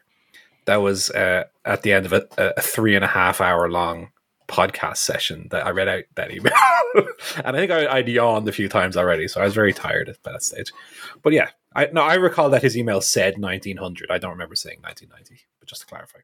He says, I only have 1935, 1939, and most years from 1900 to 1925 to go. So lots of silent comedy legends and German expressionist horror to fill the gap. I don't think I've seen many films from those uh, No. time periods, to be fair. Uh, cheers and looking forward to your thoughts on The Last of Us. Well, that is coming up soon. Obviously, we haven't seen it yet, but uh, we will talk a little bit about our our thoughts as it will air uh, tonight, actually, on uh, HBO. Mm. So thank you for your email, Jamie. Um, sorry that I read it out wrong, but I was a sleepy boy. uh, you, you you you righted the wrong though. You're fine. Hmm. Uh, alrighty. Uh, we will move from that into the wrestling. We'll talk about another very good week here of um, uh, that they're all elite wrestling television. Folks, have you seen this? Have you heard of this show? yes. It's pretty good. Uh, It's- well, lately, it's been very good. lately, it's been very good. Coming to us Cracker. from the fabulous Oh, yes. Kia Forum. Uh, also, so this was like uh, you know a big city, you know L.A., and I feel like thankfully, hopefully, this is a sign of things to come, and maybe this is part of their whole set design. I feel like they actually lit the building well and shot the pictures of the big crowd, and it looked Mm. like like it actually looked like hey, we filled a big basketball arena rather than just being in darkness. Um, so hopefully, that's a production thing that they want to do more of. Uh, so yeah, and we kick things off nice and hot with Moxley and Hangman Page. What did we think of this little mother of a match? Well, we had mentioned last week. I think I had done my little own prediction that Hang. I said Hangman to win by stoppage. It wasn't quite that, but Hangman won very close. They, they did tease a kind of well, he's concussed Moxley back now. Um, I think that's I, in the spirit of what you were saying last week. I think it's it's accomplished the same thing, which is not only did he win, but he fucking he put Mo- he put the toughest guy in the promotion on his arse. Like he he, it was great. It was fucking great. Um, and yeah, the, the match itself I thought was also really really great. Yeah, hard hitting. Yeah, really, really good.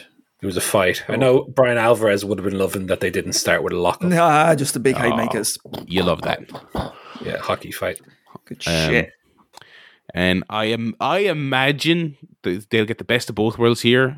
This is a guess, but maybe Jon Moxley goes and takes his delayed holiday he was planning before uh, CM Punk had a meltdown. Oh, yeah, I, I think he'll be off TV for a, Uh, month, a month, let's say.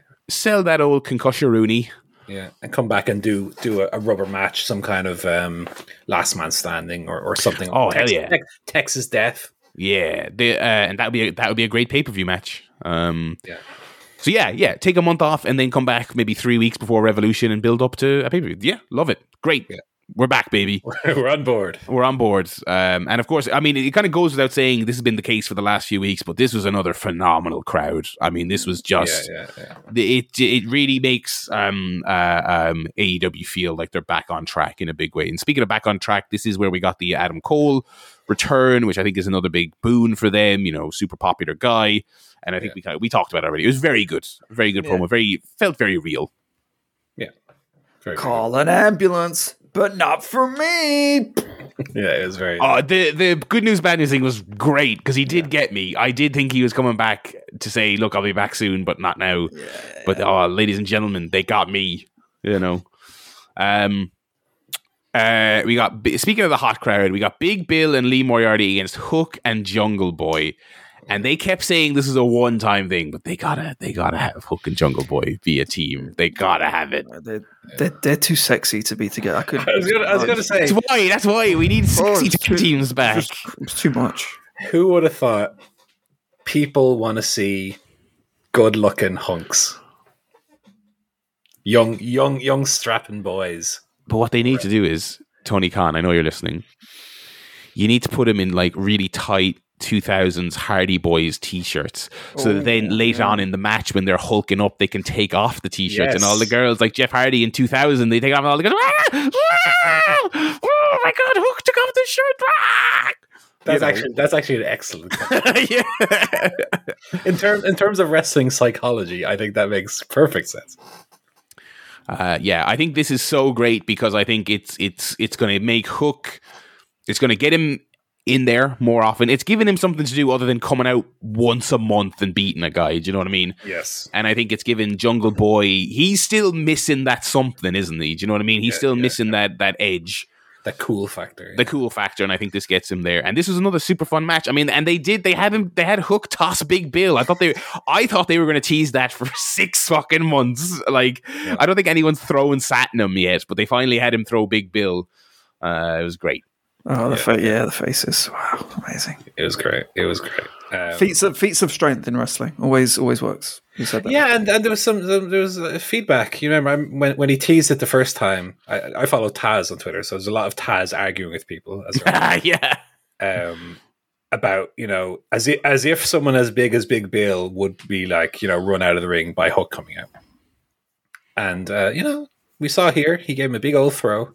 And Taz, as he made the point, like go back and watch those early UFC uh, shows, like UFC one, two, three, four, five, and all you see is little fellas beating the fuck out of big guys.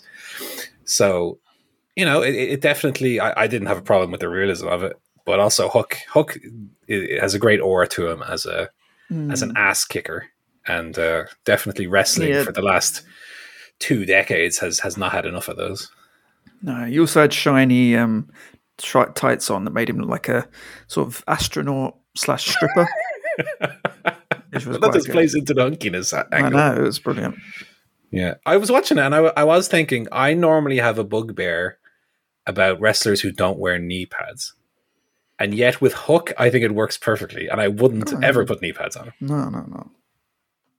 I don't know something about that like boxer look that he has works. You know. Mm.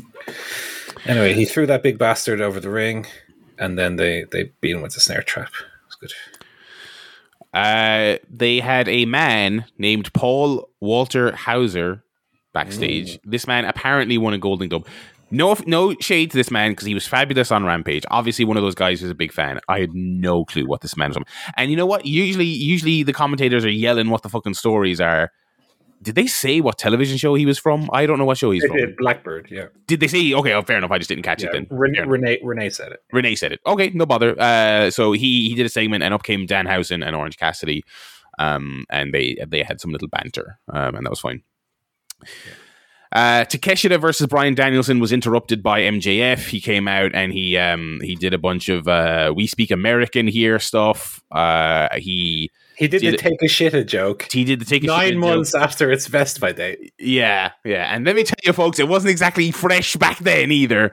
Um, but he did that, and you know, he did a bunch of the like walking the line of the of the races. I mean, they had they had Takeshita s- s- say Oh, so- Takeshita scream, kiss my ass. Kiss my ass was great. So you know they had him. They had him. You know they were they were laying it on really thick that he was a uh, like dumb fuck American. And then he did a bunch of banter with the celebrities, talking about uh, Prinze Junior and uh, in the crowd, and you know Scooby Doo and Yeah, that was that was the element of it that didn't work for me. that is right. I so as an isolated performance, I thought this promo was it was the usual MJF fun. You know what I mean? He was being an asshole, and the crowd was laughing, and celebrity stuff was good, and Takeshita screamed at him, which was good. But I I was watching it and I was just thinking, you know, this is this is good. This isn't top guy material. This isn't world champion material. I just I just don't think it is at all. Um, uh, not that it's It- if if this guy was wrestling Darby Allin on Friday for the TNT belt, maybe. Um, but Mm. I don't This know. this promo felt a lot to me like like um, a popular film, The Batman, oh yeah, in that it, it came to a natural conclusion with Takeshita saying, "I said kiss my ass," and then it just went on for another forty minutes yeah, uh, for some reason.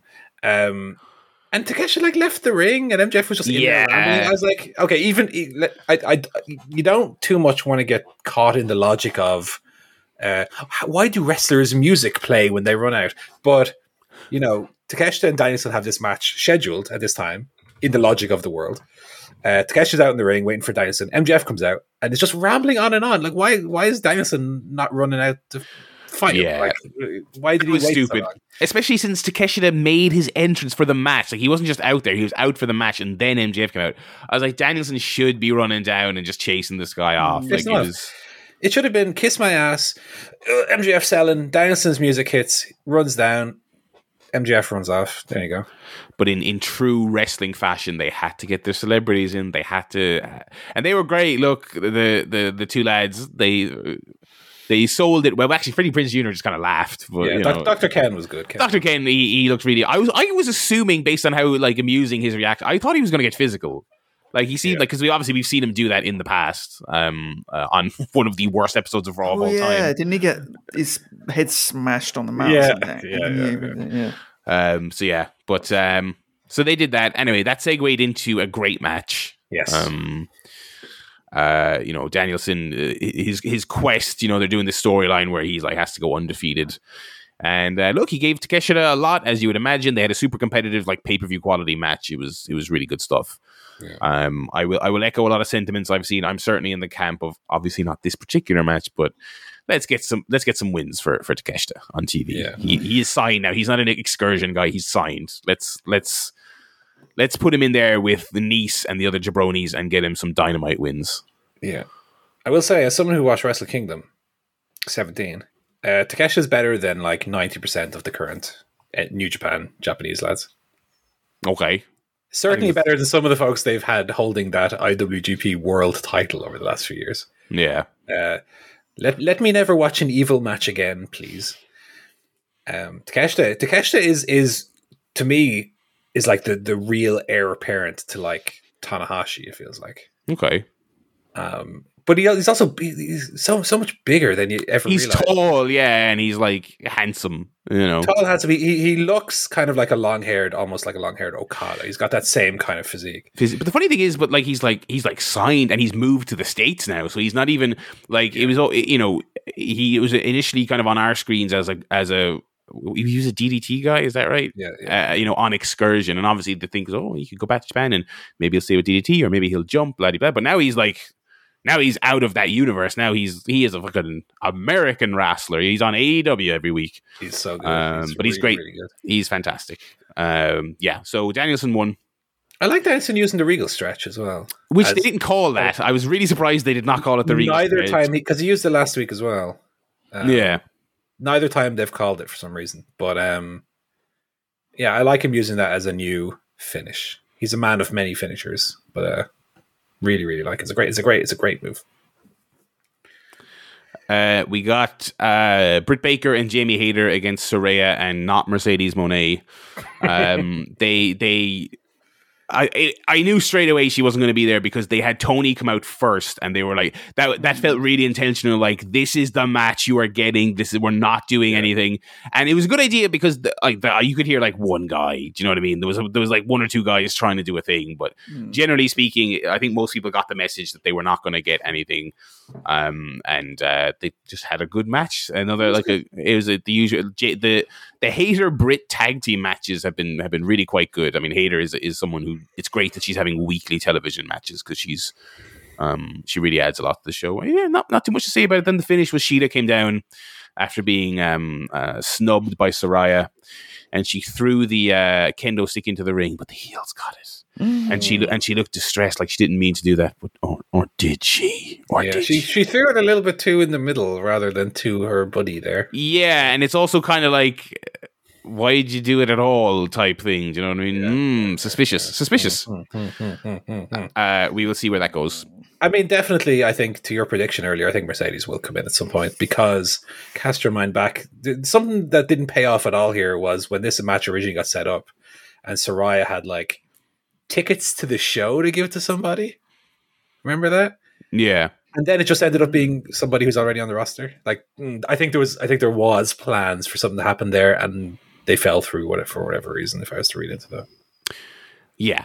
So we'll see. I, I I think I think we'll get something coming soon. I, it's it's very it was just so odd to me that they did a month long build up to this match.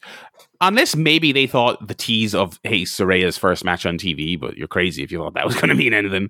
Um. Anyway, uh, we got a 70 minute Jericho Appreciation Society. Uh, building to a match they had already announced earlier on the show. Yes, yeah, they did the Rampage uh, um, rundown, and then they still had um, uh, uh, the wrestlers act like they were just uh, uh, putting it together there. Jake- Excal- Excalibur had to like cover and say Cover for oh, it, yeah, yeah. He spoke to Tony Khan earlier, and blah blah blah. It's like, oh, lad, sorry, but a little bit of quality control there wouldn't go on. Starks and Andretti came out. I mean, we're not going to recap it. It was just you know, It was lame. It was lame, and I Ricky uh. Starks has been great recently, but this this was like I want to say it was like 2011 Rock versus 2000 Rock. yeah. you know. Jack, Jack Jake Hager has a lisp, and Jericho has tits or whatever. All right, Uh, Andretti is not good. He's he's like a tough enough uh, contestant. Andretti was like Wheeler Yuta. To be fair, he had one of those. Oh, I, I don't think he's even that good. Jesus, that's a, that's a stretch. But um, I, I I like him, but it's really obvious he's a guy who a couple of weeks ago was just on dark. You know, I I don't quite understand. Like, so the story goes that Jericho Loves him. hand, handpicked him and, and saw one of his matches at Dark and said, "I, you know, I want to make this guy," or that's his fucking version of it. Um, you know, it's just it, it seems a little kind of it just seems a little. I think he's good, but I I I, I don't understand. The, like this is a big fucking spot to just pluck this guy from obscurity and stick him in. Yeah. And also, it just kind of feels like I mean, he's kind of Ricky Stark's little buddy, but at the same time, he's he's kind of like he's the one who got the fireball in his face. Yeah. You know, like he's he kind of feels like he's more the guy. Yeah. Anyway, we'll we'll see where this goes. Um, and then we got the main event, which was the uh, Escalera de la Muerte match seven in the best of seven series. We saw Omega and the Young Bucks defeat the Death Triangle with Omega retrieving the belts. And uh, much like you know, I was dubious going into this series, but much like the rest of it, I thought this match overachieved. Um, especially given like you know ladder match. We've seen every possible fucking thing in a ladder match. Do you know what I mean? Yeah. Uh, but I I thought they had a, a banger. I really did. Very good. Very good main event. Yeah, I would I would say very good. I was surprised to see, and I know we we always dip into this topic, but Meltzer giving it the 05. Did he? I, I didn't even hear that. Oh my god! Like, when is he gonna stop? I don't know that it was that good, brother. I mean, it was really good, but but maybe if you want to get into the weeds of new money versus old money Meltzer ratings, Mm. like you know, if you want to call that a five in 2023, sure, because that in in old money that's like three and a half. You know, Yeah, um, yeah, I don't know if I I wouldn't put it on that level, but it was spectacular and. They beat the shite out of themselves, and Omega, like a couple of days after that Osprey match, bet up to fuck, and like one of the first spots he does is go flying out of the ring on the Terminator dive and explode a table. it was good. Uh, yeah, everyone was, you know, we- it- that's one of those matches where we won't waste our time like recapping all the spots because everyone went crazy. It was just, it was all great. Um, and even, even like, and I, like I said, I was super, even like, I was super skeptical of the series. I said, how are they going to do seven unique matches? But I think they pulled it off. I think they did seven unique matches, and I thought they did seven great matches. I think you have to give it to them. Yeah. Um. Uh. As someone who who was kind of over Young Bucks and and Lucha Brothers specifically, like those four. As someone who was kind of over that combo, I thought this series was was great. Mhm. And uh, I guess we'll see what's next for the titles. Um. I don't. No one comes to mind in me. Oh.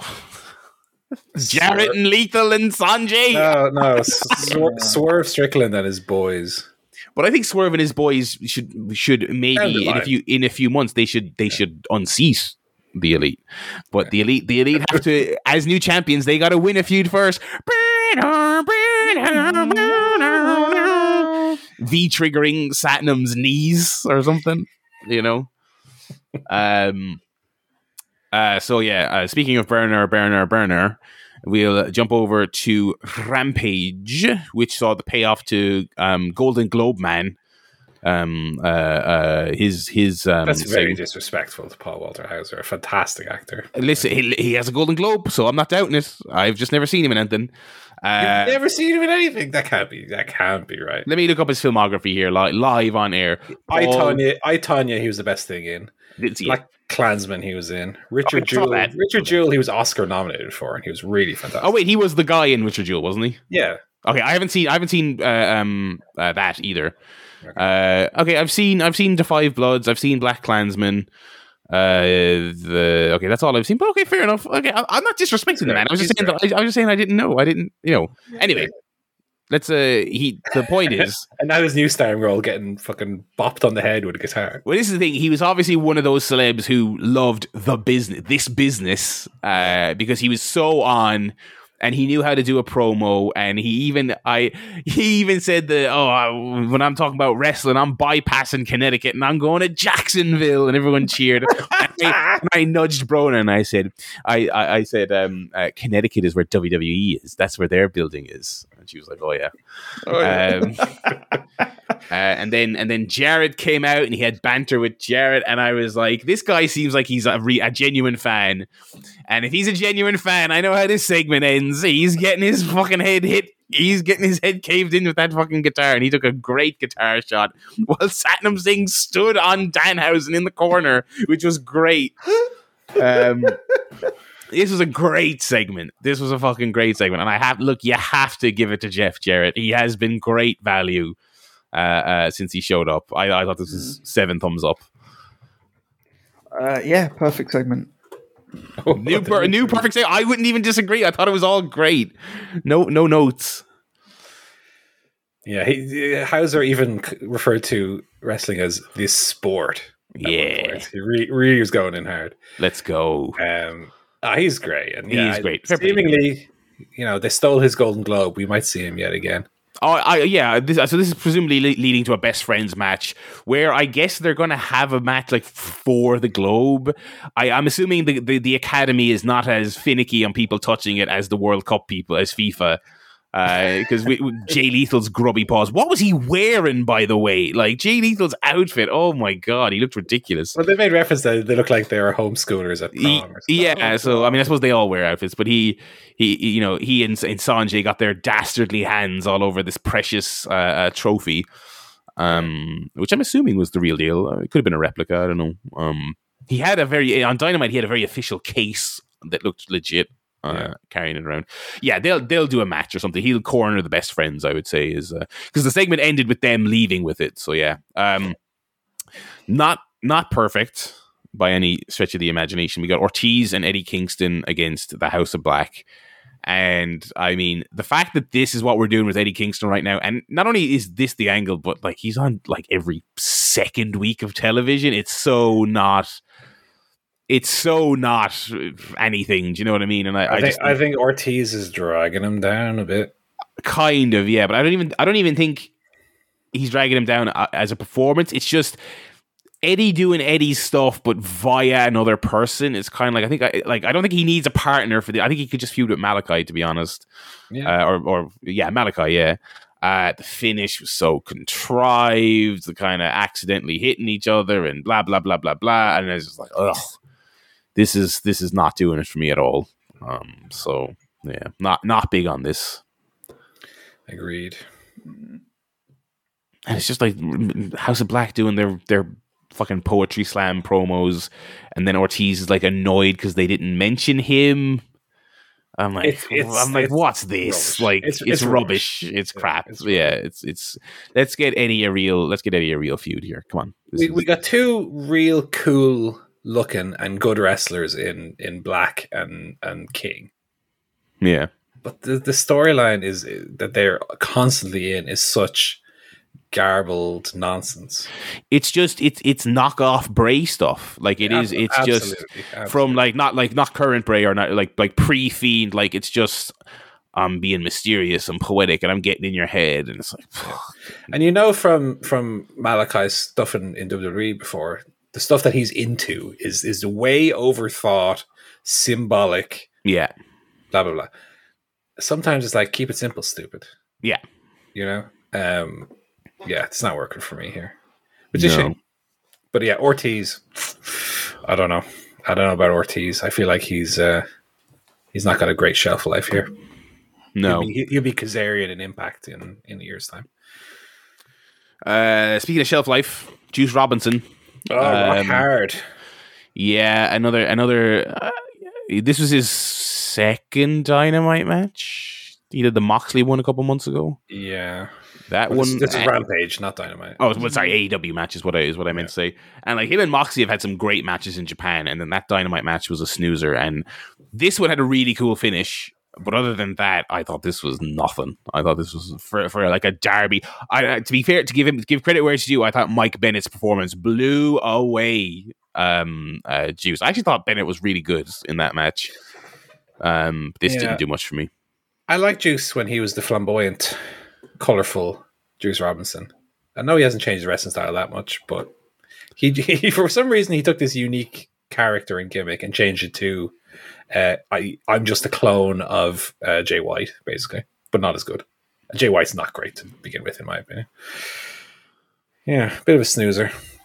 Um, but he's a name at least for Darby to beat. Yeah. But I think that's kind of it. It seems like they're kind of racking up the Darby wins. It makes me think this run isn't going to last very long. Because um, he's going to dethrone MJF. oh, sorry. Yes, yeah. He's going to do option C, brother. Um, but yeah, I, I it, it now unless now uh, maybe maybe it is going to be a long reign. Maybe their thing is just hey, Rampage is struggling. Let's get let's get Darby, who's a sneaky little draw on there. Um, mm-hmm. but yeah. Uh, and then the main event was uh, TJ versus Willow and Ruby Soho in a, a street fight. sorts. A sequel their... of sorts to the TJ yeah. are the are the street fight champions of of, of AEW. Um, this was this was really good. I mean, it was again you, you talk about the the Hangman and Moxley thing, just starting with a a, a, a hockey fight. This is similarly kind of let's. It was just let's fucking go and let's let's have a fight, fight. You know, uh, thoroughly enjoyed. Thoroughly enjoyed. Yeah, Willow and Ruby were wearing Dudley Boys gear as well. Yeah. Is that what it was? Okay, yeah. Well, They they did- did the they did the get the tables thing immediately. Yeah. Okay, yeah, fair enough. Um, I'm just I was just looking to see if Willow was maybe trained by one of them, but apparently not. She is from the New York area, so I was just like, oh, better. Just a, just an homage for the purposes of Just a, an of a- homage. for of a for a street fight, I guess. Yeah, it was wild. It was crazy. It was one of those ones where even when it's a little bit sloppy, you can kind of forgive it because it, Hmm. it kind of adds to the tone of the match. Uh, except for when um, Anna took a power bomb not through a table. That was mental. That was one of the most mental spots maybe in, in the history of the company. I mean, it looked great. By all, I haven't seen, I haven't heard that she's hurt. So God bless her. You know, uh, it was fucking cool. it's It was, like you know, again, it was again. It was a Dudley Boy spot. It was the the, the seated power bomb off the stage. yeah. Now that you're pointing that out, I'm like, oh yeah, that's really obvious. I don't know how I didn't get that. Um, Subtext, brother. yeah, Ruby was uh, bleeding all over the place. She had a ruby mask. Uh, Yeah, oh, very face. good. Yeah. Um, uh, the finish was great. She did like a sister Abigail thing to Tay, so she went like face first into the on that. attacks. So it was great. Uh, yeah, love that. Uh, uh, big up the the JAS girls there. The, and the street fight. Ty hit a, a gotch pile driver off the apron through a table as well. Yeah, really, really looked good. Yeah, they killed each other. It was great. It was great, and uh, that that capped off another another great week of uh, AEW television. Yeah. Uh, so uh, good stuff. So Dynamite next week we have Danielson Bandito. Excellent. Should be a banger. Jake Hager Starks. Okay. Uh, Hangman on page talks with Renee. Okay. We got some Mox adjacent update there. Young Bucks top flight. Excellent. Uh, a good high flying match. Nice. Orange Cassidy against Jay Lethal for the All Atlantic title. Oh, And Darby Allin defending the TNT title against Kushida. Yeah, there's a there's a left field uh, uh, match. Yeah. And then on Rampage, Daniel Garcia against Action Andretti. Those were all announced. God. Uh, fucking like so so far. Um, Darby's defended against Mike Bennett, Juice Robinson, and Kushida. What a what a murderer's row of of challengers. Yeah. Um, yeah. Alrighty. Uh, and with that, we will segue into movie guff. Yes. Uh, Paul, you briefly flashed us with a little I teaser. to- yeah, alluded to me Um, watching The Batman. Go on, Batman us up here. 4K Ultra HD Oh, I bet it looked good. Blu-ray of The Batman. There it is there. Yeah. Um, it is good. Um, I've always been always. It only came out last year, wasn't it? I've been a, a, a proponent of the movie. Um, I think I enjoyed it more than most. I will say, on rewatch, there are, elements of it that I enjoy more than my first watch, but also I feel like the the level of tension isn't quite what it originally was. Um, a lot of the character stuff I think is really strong. I think um, the the writing in particular I think is great. Not necessarily the dialogue, but just the the story beats, the character motivate. You know, I'm big into my character motivations. Uh, I like the Selina Kyle tonally working as a counterpoint to Batman. This isn't a hot take or anything, but I like where she's coming almost from like poverty Mm. to, to, to Mhm. counteract Bruce Wayne and his uh, his riches, which is also uh, alluded to with the jo- with the Riddler's own motiva- motiva- motivations, where he says at one point, you know, you're you're not an orphan uh, living in your big tower looking down over the city. That's not being an orphan. You know, there's there's some really good lines there that kind of reinforce that. Uh, still, uh, I think the strongest element of the movie still is the performative element of Batman. How Mm. you know he almost plays Batman more than is Batman. Uh, Mm. in, in in a positive sense, I think the movie opens up really strongly with that, where you, you have the montage of the different villains looking into the shadows, and the, the the possibility of Batman is almost more frightening than his actual presence. And I, I really like that stuff. They do that as well with the Batmobile when that first appears. You just have the lights in the alley. It's more so, oh, he's here, as opposed to it's almost like a wrestler entrance in a sense. It's the Undertaker's entrance is more frightening to the opponent than than he actually is. You know, it- it's kind of a, a play on that. Um, and yeah, and then the film comes to a natural conclusion, two hours ten in, and then goes for another forty six minutes of mostly redundant action. I would say there's there's there's some uh, some ideas in there that I still do like, but the film it definitely feels like something that was shoehorned in by executives going, but you haven't done you haven't done the superhero bit yet. And it's like, w- what is a, a really tight two hour detective story reaches its conclusion and then just keeps going. And that's I think that's that's really the weakest element of it. I think everything up in the first two hours I think is is is strong. As I said, maybe not as tense as the first time I was watching it, but uh, but it's very good. And I got to give a mention as, as well to Colin Farrell's performance, far and away the best thing in the movie. Um, as the Penguin, he's uh, he's out of this world good. And uh, I don't want to talk about Oscar nominations or predictions, but as far as I go for judging performances, I think he's he's not far off unless he gets one already for for Inisherin, which is probably more likely. Probably more likely.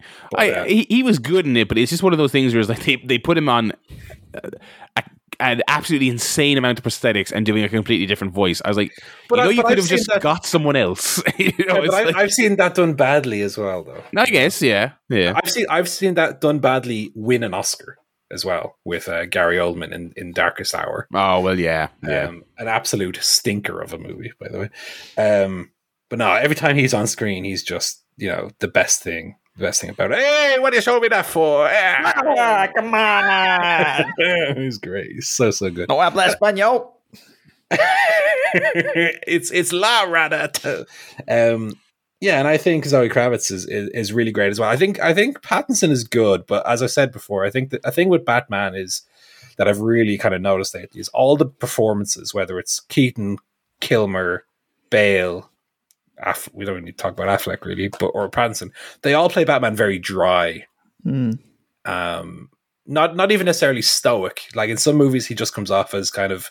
I think Kilmer and I think Pattinson, they just come off as kind of personalityless, as opposed to stoicness being their personality. And while I think his performance is good, I think Batman could have a little bit more. They could have played a little bit more on on, on the the depth that the character does have, being an orphan, and the confusion about what his family has or has not potentially being been involved in, which is also an element of that I like, which they kind of took from the the Telltale games and, and other stuff like that. But yeah, it's, it's it's very good. It's very good. Um, I just wish it was a shorter, tighter experience, and uh, they didn't just completely change the tone of the movie for the last forty minutes, which doesn't work really at all. But yeah, and also in 4K, it, it obviously looks very good. Yeah. Good looking, good looking film, if nothing else. Yeah. Uh, is that all you watched this week? It is. Alrighty, Joe. What did you watch this week? Well, I'll give you a few films. I'll start with one that I forgot to review uh, f- from Christmas, which is uh, one of Michelle's favorites, uh, The Family Stone, uh, which is a comedy drama starring uh, Sarah Jessica Parker, Diane Keaton, uh, Rachel McAdams, Claire Danes, Luke Wilson. Wow. And uh, many other people. It's an ensemble. So I thought this was a bit of a was going to be like a kind of rom com, you know, Sarah Jessica Parker rom com.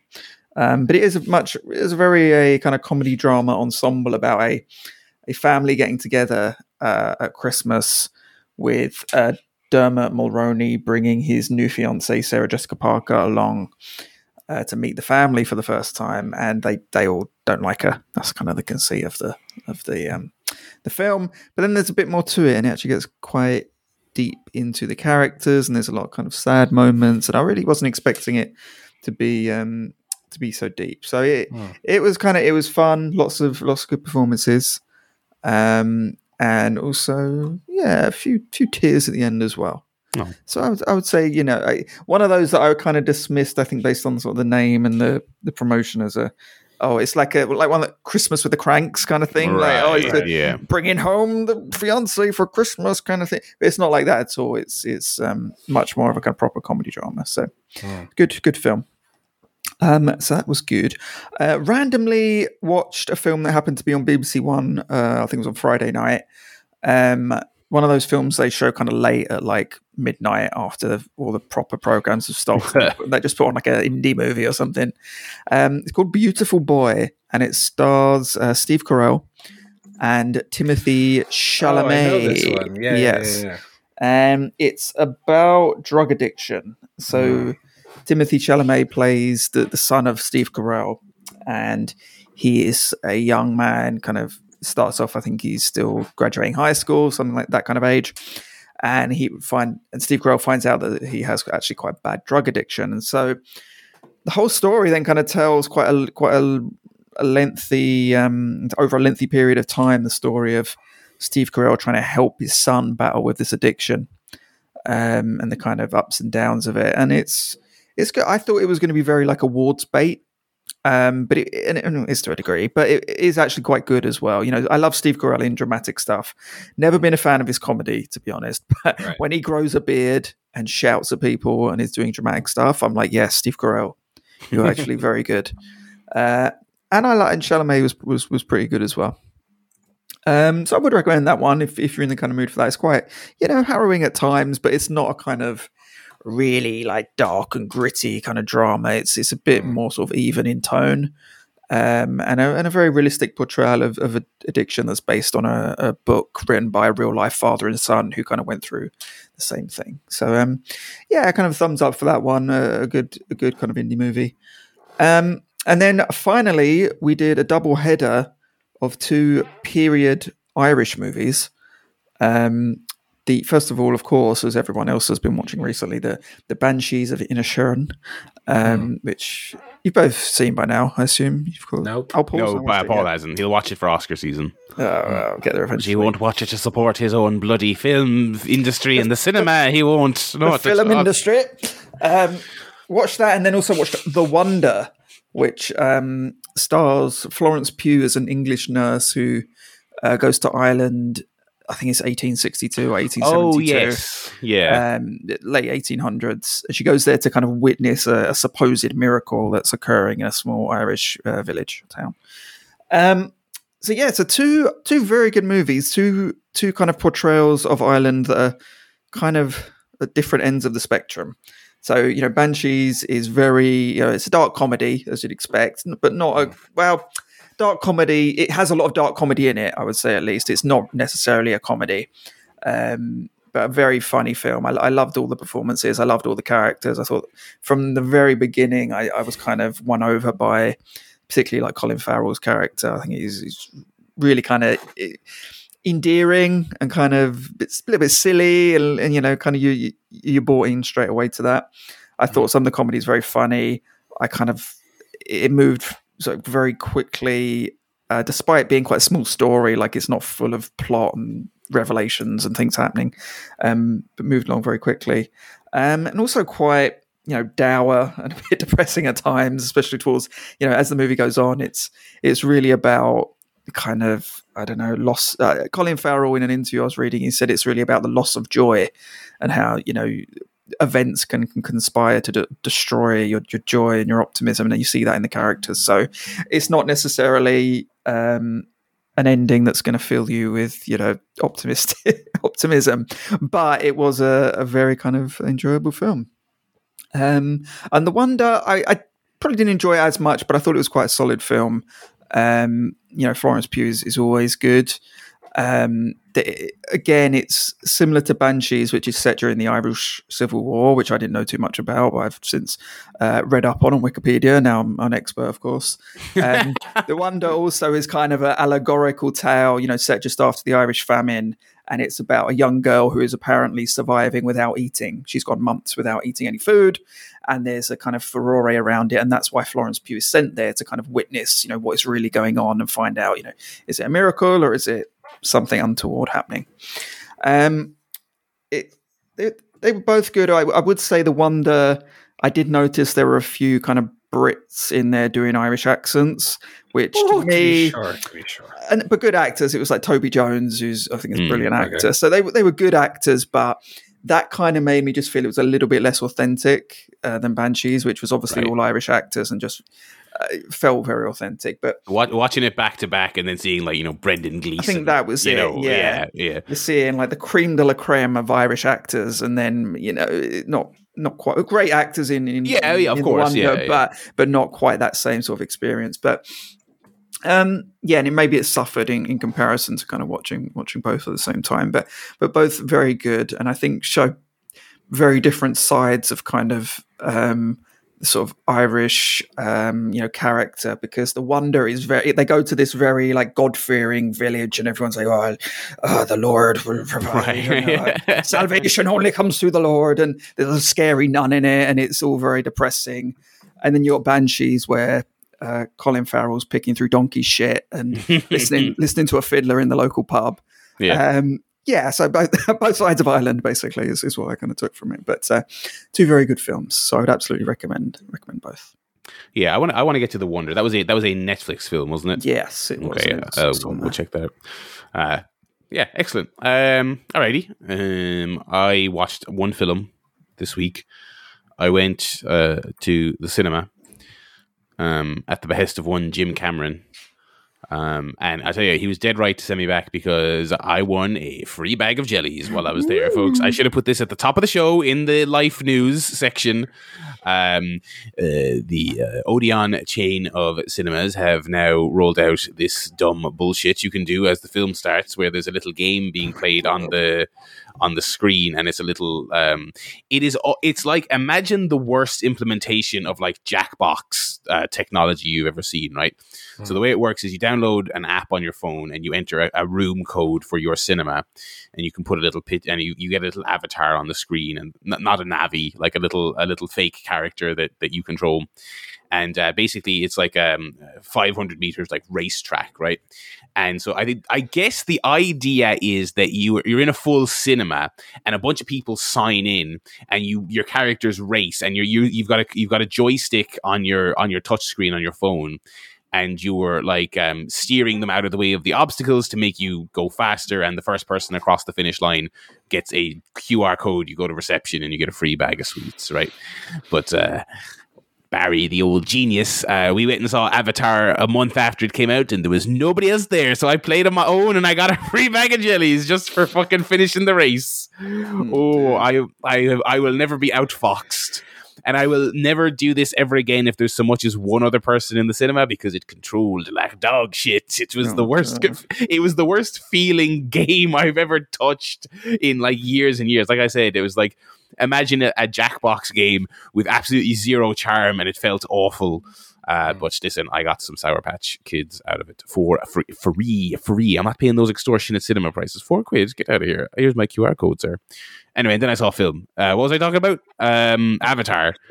Uh, yeah, I saw Avatar. We talked about Avatar last week. Avatar one. I rewatched it. Brona watched it for the first time, and I was very much going to Avatar two just to kind of fucking get it done and say I saw it because it's the biggest film in the world and I like to see all the new releases. But I, I I've- I'm extremely I'm extremely neutral on on Avatar one. I think it's it's well made, but I think it's a little dry and a little long and a little saccharine.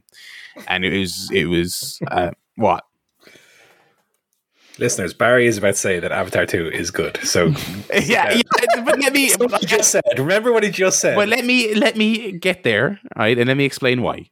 All right. So I was very pleasantly surprised to say that I thought Avatar Avatar Two was excellent. I would even say that's the word I would use. I'd use the I'd drop a big E on it, and I was I was as surprised as anyone As me.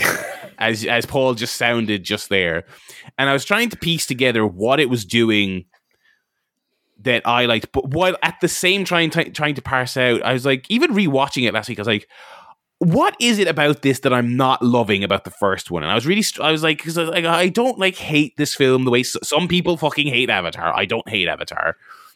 But I was like, what did this do that I didn't like about the first one? And I, I think what I've come down on is the particular thing that people rave about for these films that I absolutely do not buy into is I do not buy into Pandora as an, one of the great film universes or one of the great fictional settings. I think that's preposterous. I think to be a massive fucking nerd, I would say, but since 2009 when the first one came out, probably a hundred video games with more compelling fantasy worlds have come out since this, and probably dozens of films. Well, films these days, not, not so much.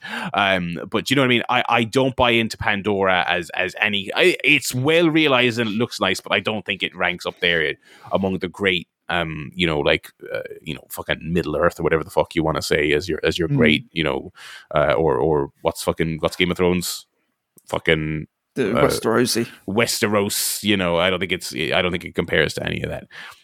But I think what I liked about the second film that I didn't like. The first film seems to be trafficking almost exclusively in look at Pandora. Ah, the, they are one with the fucking bird monster. Do you know what I mean? They seem to be trafficking in a lot of that, and I'm just not into it.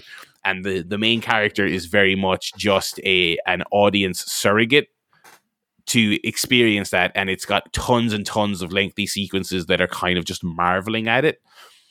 And a lot of that is in two don't get I was me going wrong. to say, let, us get to the bit where a lot of everything you're into, saying doesn't apply to Avatar 2. But first of all, it, it, but it's not that those segments are terrible either. Like I said, I don't hate Avatar 1 because I think right. they're they're visually very stimulating and it's got a great score and it's you know, it's an okay world. It's an interesting enough world. I just don't think it's I don't fall over myself think it's great. But the key thing is I I was just way more interested in the characterization of all basically everyone in this film compared to the first film where everything was extremely paper thin because it was it felt entirely it felt like a three hour experiment in just world building Whereas in this one, it's like, you know, Jake Sully is, you know, he's like a little bit more of a concerned father and he's trying to raise his boys right and he wants to encourage them to be hunters, but also they can't go too far out of his supervision because it's war and he has to, you know, he's struggling with that. Um, you know, I, th- I thought all of the kids were very uh, uh, interesting in, in, in, their characterization, which is a uphill battle.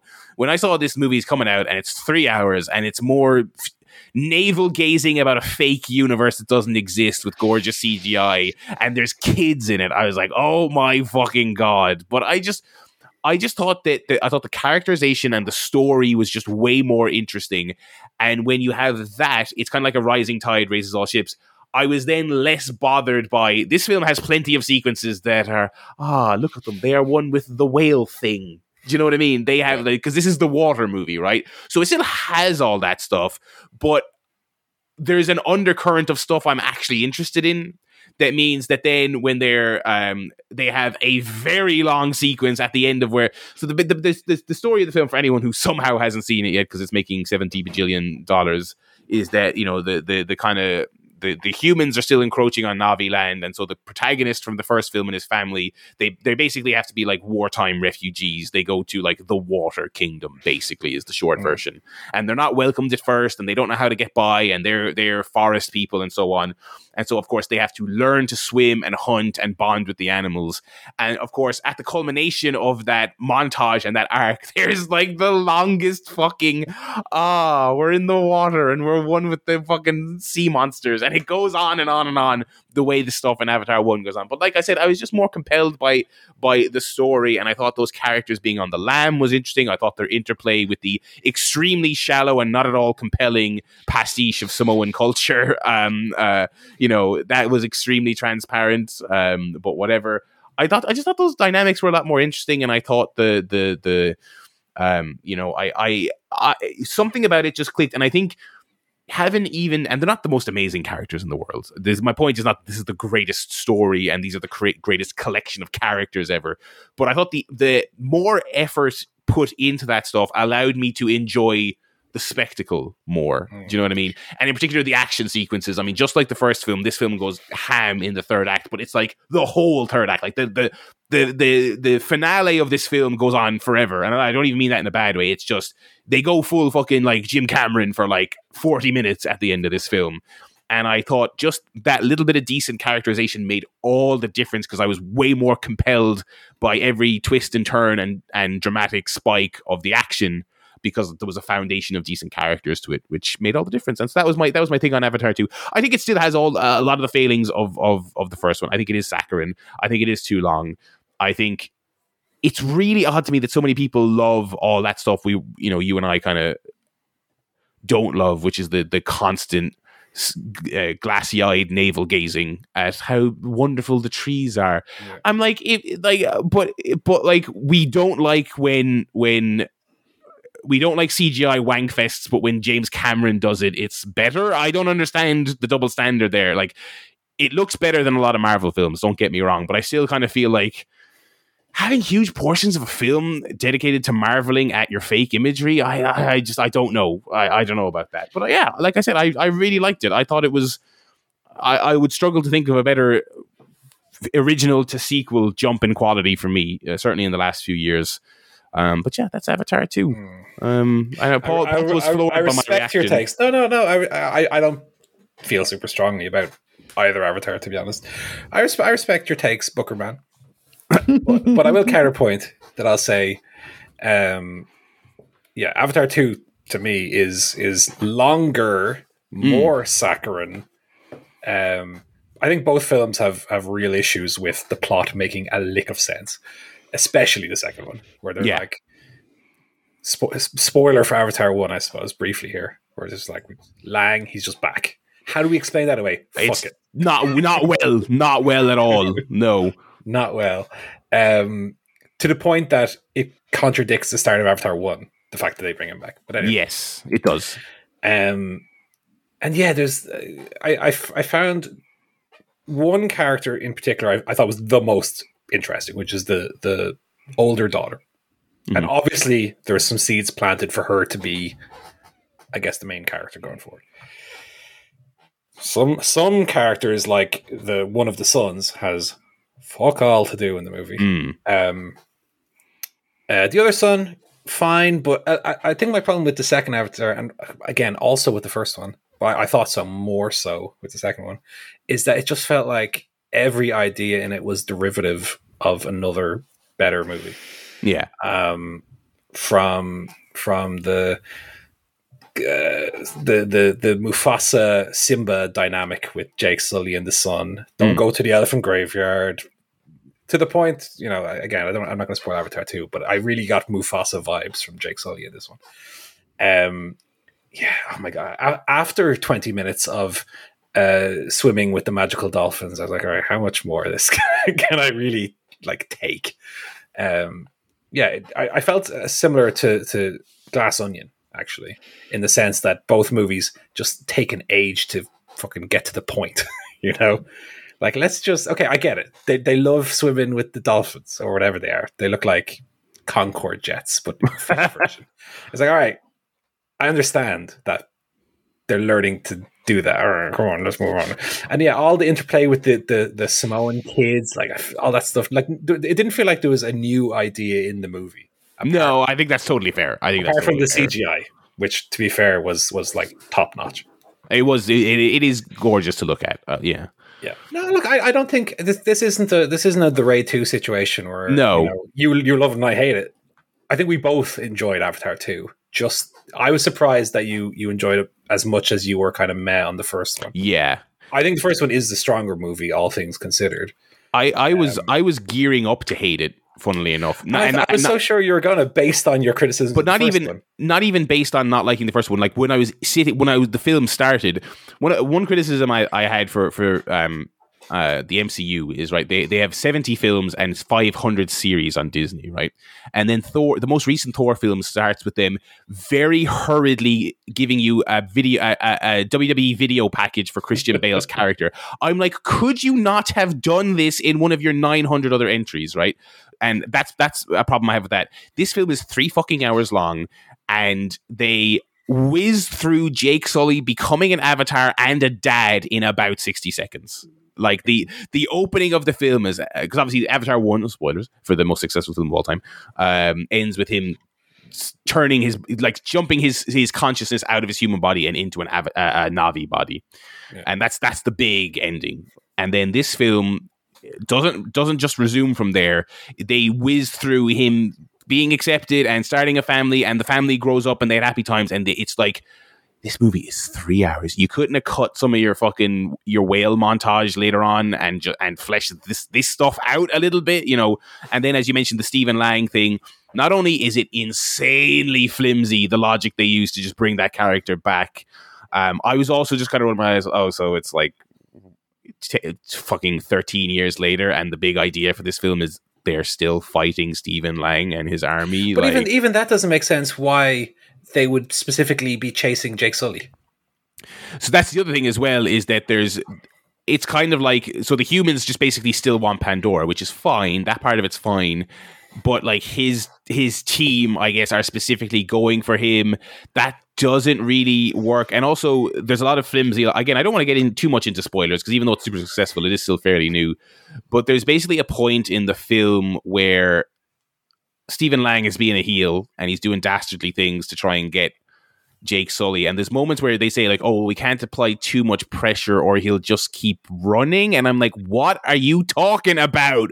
And then uh, like he, Jake Sully is and and the good guys are kind of like. They say, okay, well, we have to lure him out, and I'm like, oh, none of this, all, all of this character logic is really, really stretching. Like it's, it, it, it it's not, it, it the plot. Isn't the, isn't the point that they're there to mine unobtainium? Which is not they mention a separate thing like like two hours into the film they have a, a very Yes. elaborate whale Yeah, other whale yeah. hunting sequence. I'll just say it i don't think that's a spoiler.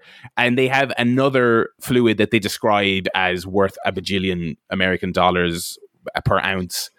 And i'm like but you already had i don't think they say the word unobtainium in this film. I don't think they mention it at all um, I think I think the plot there are very flimsy moments the, in, in the plot, but it's it's almost like Cameron having his kind of Chris Nolan moment where it's kind of like you kind of just say whatever, and the the overall momentum of the film in general just kind of makes it okay. But in, in particular, early on when they when they bring Lang back, it's like both the prospect of him coming back and also the logic they use. But the flip side of that then is that like he he's great, like he is great, and so you get to enjoy like his weird shithead, like the most racist looking Na'vis you've ever seen because they've all got their fucking army uniforms on and their shitty army haircuts. Like it's actually they're actually good antagonists. But uh, yeah, that that's Avatar two. I'm very pleasantly surprised, and I will say again, this one does kind of end on a more direct kind of hey, we're setting up a sequel.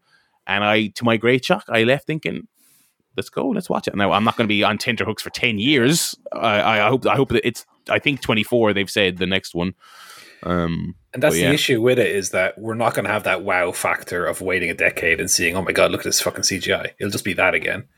it'll That's be interesting to see, won't it? They It'll got be- to they got to pay a bit more attention to the narrative thrust of it. It can't be another three hour ponderous. yeah, Ooh, look at the.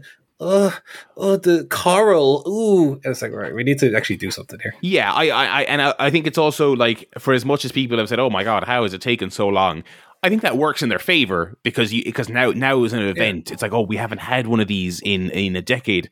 If another one comes now, it's I think it's going to do gangbusters regardless. But when the third one comes out, you're it, it, the shock value won't be there. So yeah, we'll see. Yeah, I wonder if there'll be any impact by the. I know we're not in that uh, Venn diagram, but people who who think this one is super boring. I don't know whether it'd be enough of those to really impact the third one. I don't know. Yeah, I, I, I don't know. But like again, I, I thought the first one was really boring, and people went to this one like like crazy. You know. Um. Anyway, that is the uh, the film guff um uh for or movie guff, I guess we call it there for this week. Uh, I just want to make quick mention of one thing on the TV guff. I did finish White Lotus um season two. Yeah, Um, I uh, my what I understand that both seasons were quite well reviewed, but I'd seen a couple of things here there. People seem not as into season two as season one. I don't know if this is a, um, a spicy stance. I thought season two was much more compelling than season one. yeah. I think by the end, it uh, yeah, really I messed up there. like season like season one was maybe funnier and a little less intense maybe like this had a i think even though there was like you know murder and scandal and things like that happening in the first season it was still a fairly i don't i wouldn't call it a relaxing watch but it was it was not the most intense program in the world um and i think as a result i think it, w- it was a little dry in parts while obviously extremely well made and this one had a little bit more oomph to it. Um, uh, everything escalated really interestingly. It went in some genuinely really interesting directions. Um, I, I similar to kind of Avatar. When it started, I was a little bit. "Mm." They um, both seasons start with a kind of oh my god, there's a dead body. What happened? Who is it? And then we Yeah. flash back. I hope that's not going to be a thing for this show. Like if season three Yeah. start, I feel like it will be. I feel like season three will start with. Um, No, oh, I, th- I think enough people feel that way that they'll have to be a little bit more creative about it. yeah, I, I- I don't know because it's just. I don't know. It was a little. It was a little on the nose. Like I, that straight away put me off on a bad foot. I'm like, eh, that's that's li- you're literally doing the same thing. And then the new cast of characters. I don't think they they jump off uh, uh, uh, the screen initially the way maybe the first season did, but then pretty much from like episode two or three, I was like, oh, oh okay, the, this character dynamic and this character dynamic and these two, and there's also it's like it, more so than season one. There's an uh, um, interlacing of all the characters in in season two. They are all bouncing off each other in super interesting ways. Yeah. Um, and just like season one, the cast are fantastic. Literally the whole cast. I mean, I they're all great, but I, I think I think Aubrey Plaza in particular, this was like my my favorite thing of the many things she is great in. I think she is she was super super in this. Um, Yeah. yeah, Uh, two thumbs up there for the, for White Lotus season two. Great. I know, obviously, Paul Paul is Mr. White Lotus on this podcast, Mm. thoroughly endorsed already. Yeah, yeah, love love both seasons.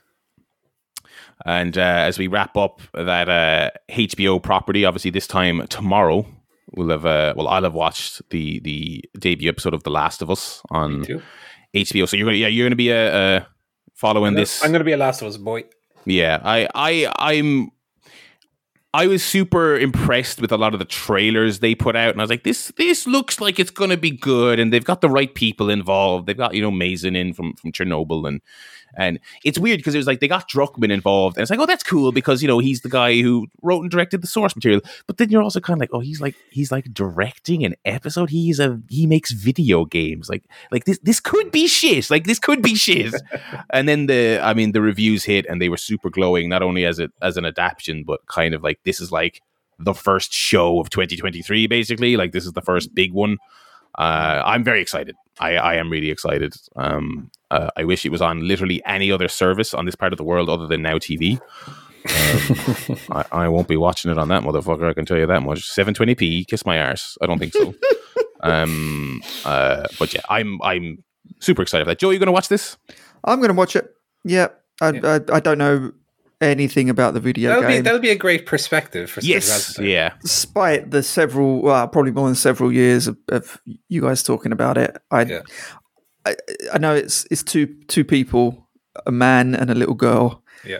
and they're together. I assume in a post some kind of post-apocalyptic world. Things That's- are bad. That's Yeah. about all I know.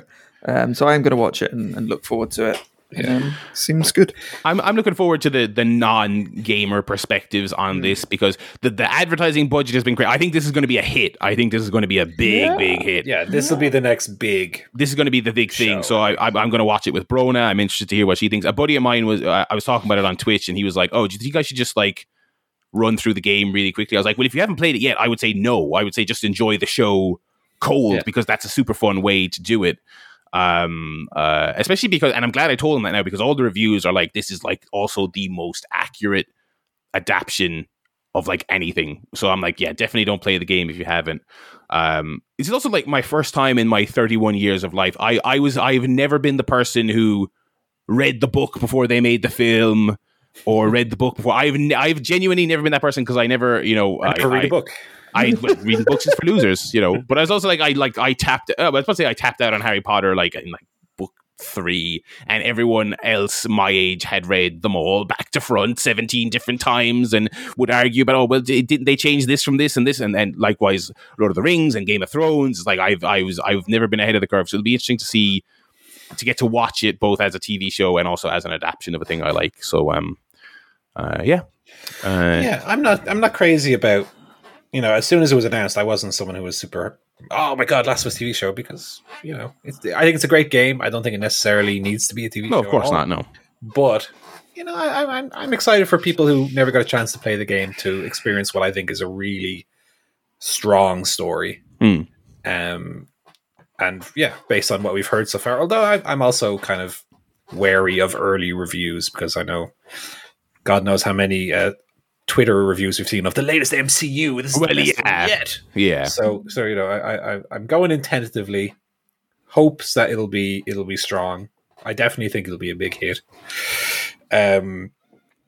So yeah, let's see. Looking forward. Yeah. uh, 80 minute premiere.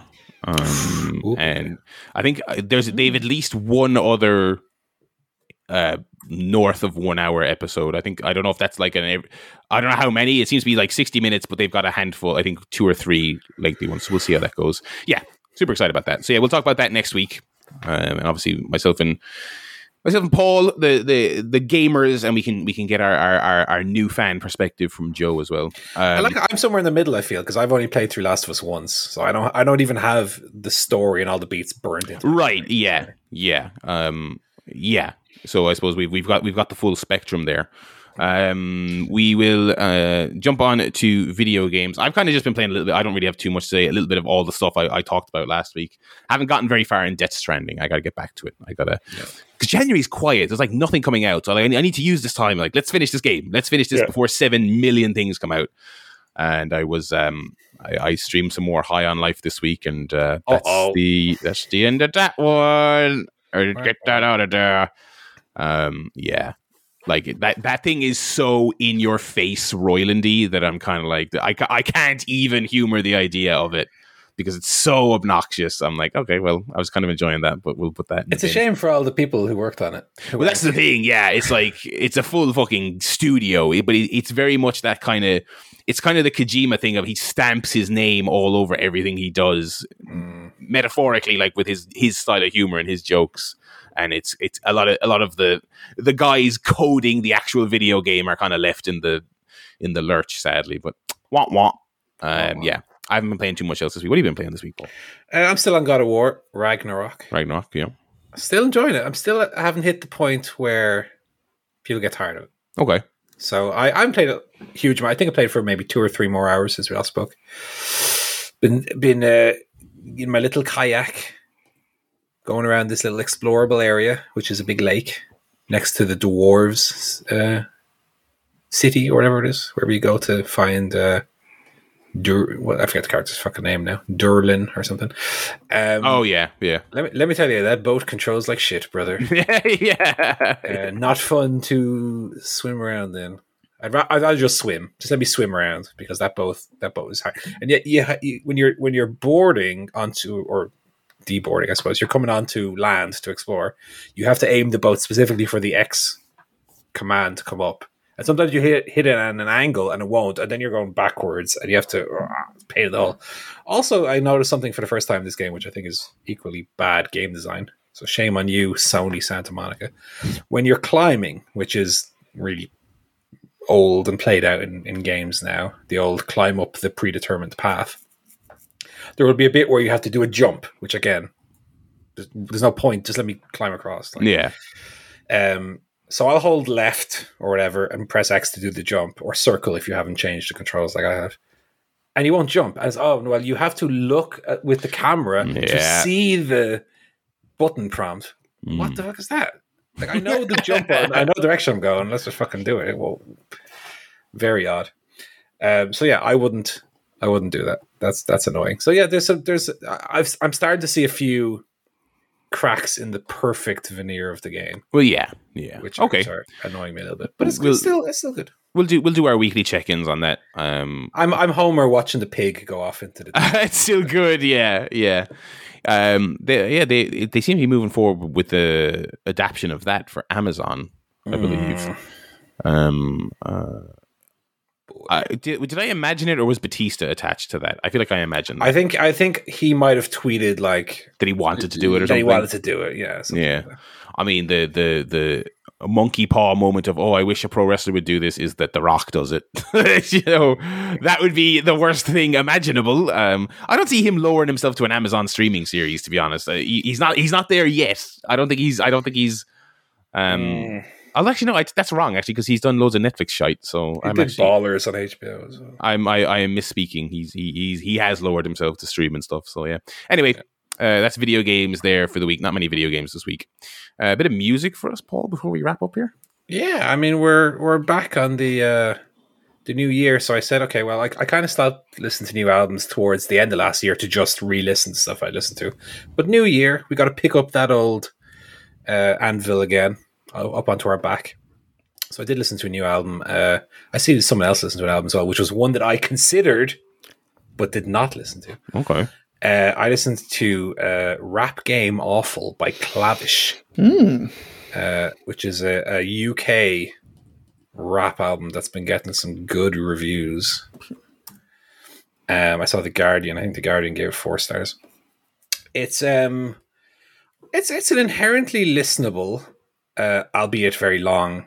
It's, it's again almost like a double album. It's one hour twenty something, Mm. which is long. It's too long. Um, but yeah, I was surprised when I started listening to it that the the, the instrumentations were were pretty pretty listenable. Nothing, uh, you know, that would that would necessarily break into the top top ten hits or whatever. Uh, but they're, they're a, a problem I have with a lot of modern rap, and especially uh, I'll look in Eminem's direction here, is that I feel like some people get too far on the side of writing clever lyrics, but Hmm. just transpose that onto really bland instrumentals. Right. And I, I, as a listener, prefer to have a beat that I can nod my head to and put more importance into that. Again, think back to when Eminem was good, Marshall Mathers LP, um, Eminem Show, Slim Shady LP. The songs all have good, obviously, Dr. Dre produced instrumentals. Um, and and Rap Game Awful has some good, albeit bordering bordering on kind of generic instrumentals, but are good, are listenable. Uh, lyrically, it's good. It kind of deviates between um, introspective, um, you know, a young up and coming British rapper, but also goes on the other side a little far into the the almost like horror rap. I'm fucking stabbing people in the face yeah. kind of blunt, blunt lyrics, uh, and not not super smart lyrics either. And I find that there's there's a little too much of that. I, would- I would like for it to be a bit cleverer, and there's very there's very little in terms of like intelligent metaphor and wordplay. The kind of stuff that Eminem. I, I don't know why I'm using Eminem as a counterpoint for this album, but stuff that he goes way too hard into in like constant wordplay. And this album has like none of that, which I I, I think is also a bad balance to have. It- it's very blunt. It's very in your face. I'm doing drugs. I got uh, ice on my wrist. I stabbed the guy in the face. Da da da da da. And so I, I would like it to be a little bit more. And even even when it's introspective, it's not introspective to the point of something like Lil Nas X's album we had last year or the year before, which I thought did that did that very successfully. This one is is a little blunt Mm. I, ironically, because there's so much knife references on it, which which is another topic. Like I, I'm not so much a fan of um, the glorification of violence uh, uh, as kind of rap. I, I I think it's not only a bad message, obviously, but also I think it's a kind of a trope that rap gets too wrapped up into. Ironically, and there's a lot of that on this. A lot of my homies in jail because he stabbed a mother. You know, um, and it just you get very tired of it very quickly. But you know, overall, I would say to start the year off, it was fine. Too long, definitely. Too kind of one note in its ideas. Not clever enough with with wordplay or metaphor. Very straightforward with with with how it's written. But also the beats are there and are listenable and are are not generic enough that it it, it passes. You know, it is it is bordering on generic on bland, but it's it's just good enough that I'll give it a pass. And some of the introspective moments do work, but uh, I wish it was clever. I also can't hate an album that includes uh, the lyric lyrics like "I don't give a toss" and "Got stamina like Kante," which I appreciated. But yeah, it'd be like a you know I give it like a, a, a three star three star review maybe. Okay. Cool. Fair enough. And I made good on my promise to listen to more albums this year. Yeah. So I might even aim for one a week. Uh, that's Ooh, ambitious. I say that that's now. That will never happen. But I might, you know, if I can get to twenty. Well, you go on lots of that'd walks. What what I'll typically do is if Yeah. I'm going for a jog or, or a walk or something, I'll just one time substitute an album for a Yeah. podcast. It's a good idea. Um, that's what I'll be doing this week. So I listened to The Lost Tapes by the Sugababes. Um, so this is an interesting album. It dropped, I think it was on Christmas Eve, actually. Um, it's an album of tracks that were kind of created, I, I think it was 2011 or 2013. It was, it was a while ago. Um, but by the original lineup of uh, the Sugababes. Mm. Um, so, so th- for the, the brief history of the Sugababes, they they had an original lineup that only lasted uh, one album, Yeah, very short. Um, yeah, very short. And then they kind of the, the, what they're probably best known for gradually like replacing all of the all of the members of the band. Yeah. Um, there was a very you know the name kind of evokes like a very sort of poppy like teen teeny bopper sort of Right. silly band, but they were always a lot more than that. They were a very kind of I think had a lot more depth. You know, very good songwriting, brilliant vocals. They kind of pop R and B, um, little bit of garage electronic as well at times. Some of the some of the songs. Um, so the original lineup kind of got back together to record these these um, songs way back when, and then finally this sort of album was released. Um, and I have to say, it is it is very very good. Um, it's it, it, it sounds kind of you know on a par with that original sort of Sugababe sound. Um, the songs are, are consistently good. I would say the standouts are uh, Drum, which is the first track on the album, which is a kind of very dancey song, but it's really, really gets in your head. One that's been stuck in in my head, kind of going back and forth, is um, Summer of '99, which is kind of a mm, you know mournful look or nostalgic look back at kind of a you know romances of of yesteryear, you know, um, Mm. young young love, that kind of thing. Um, which is is really really good. Uh, Flatline, another good song, but yeah, I, I consistently good. There's probably not any other really big standouts in the album, but just a, a very very good listen.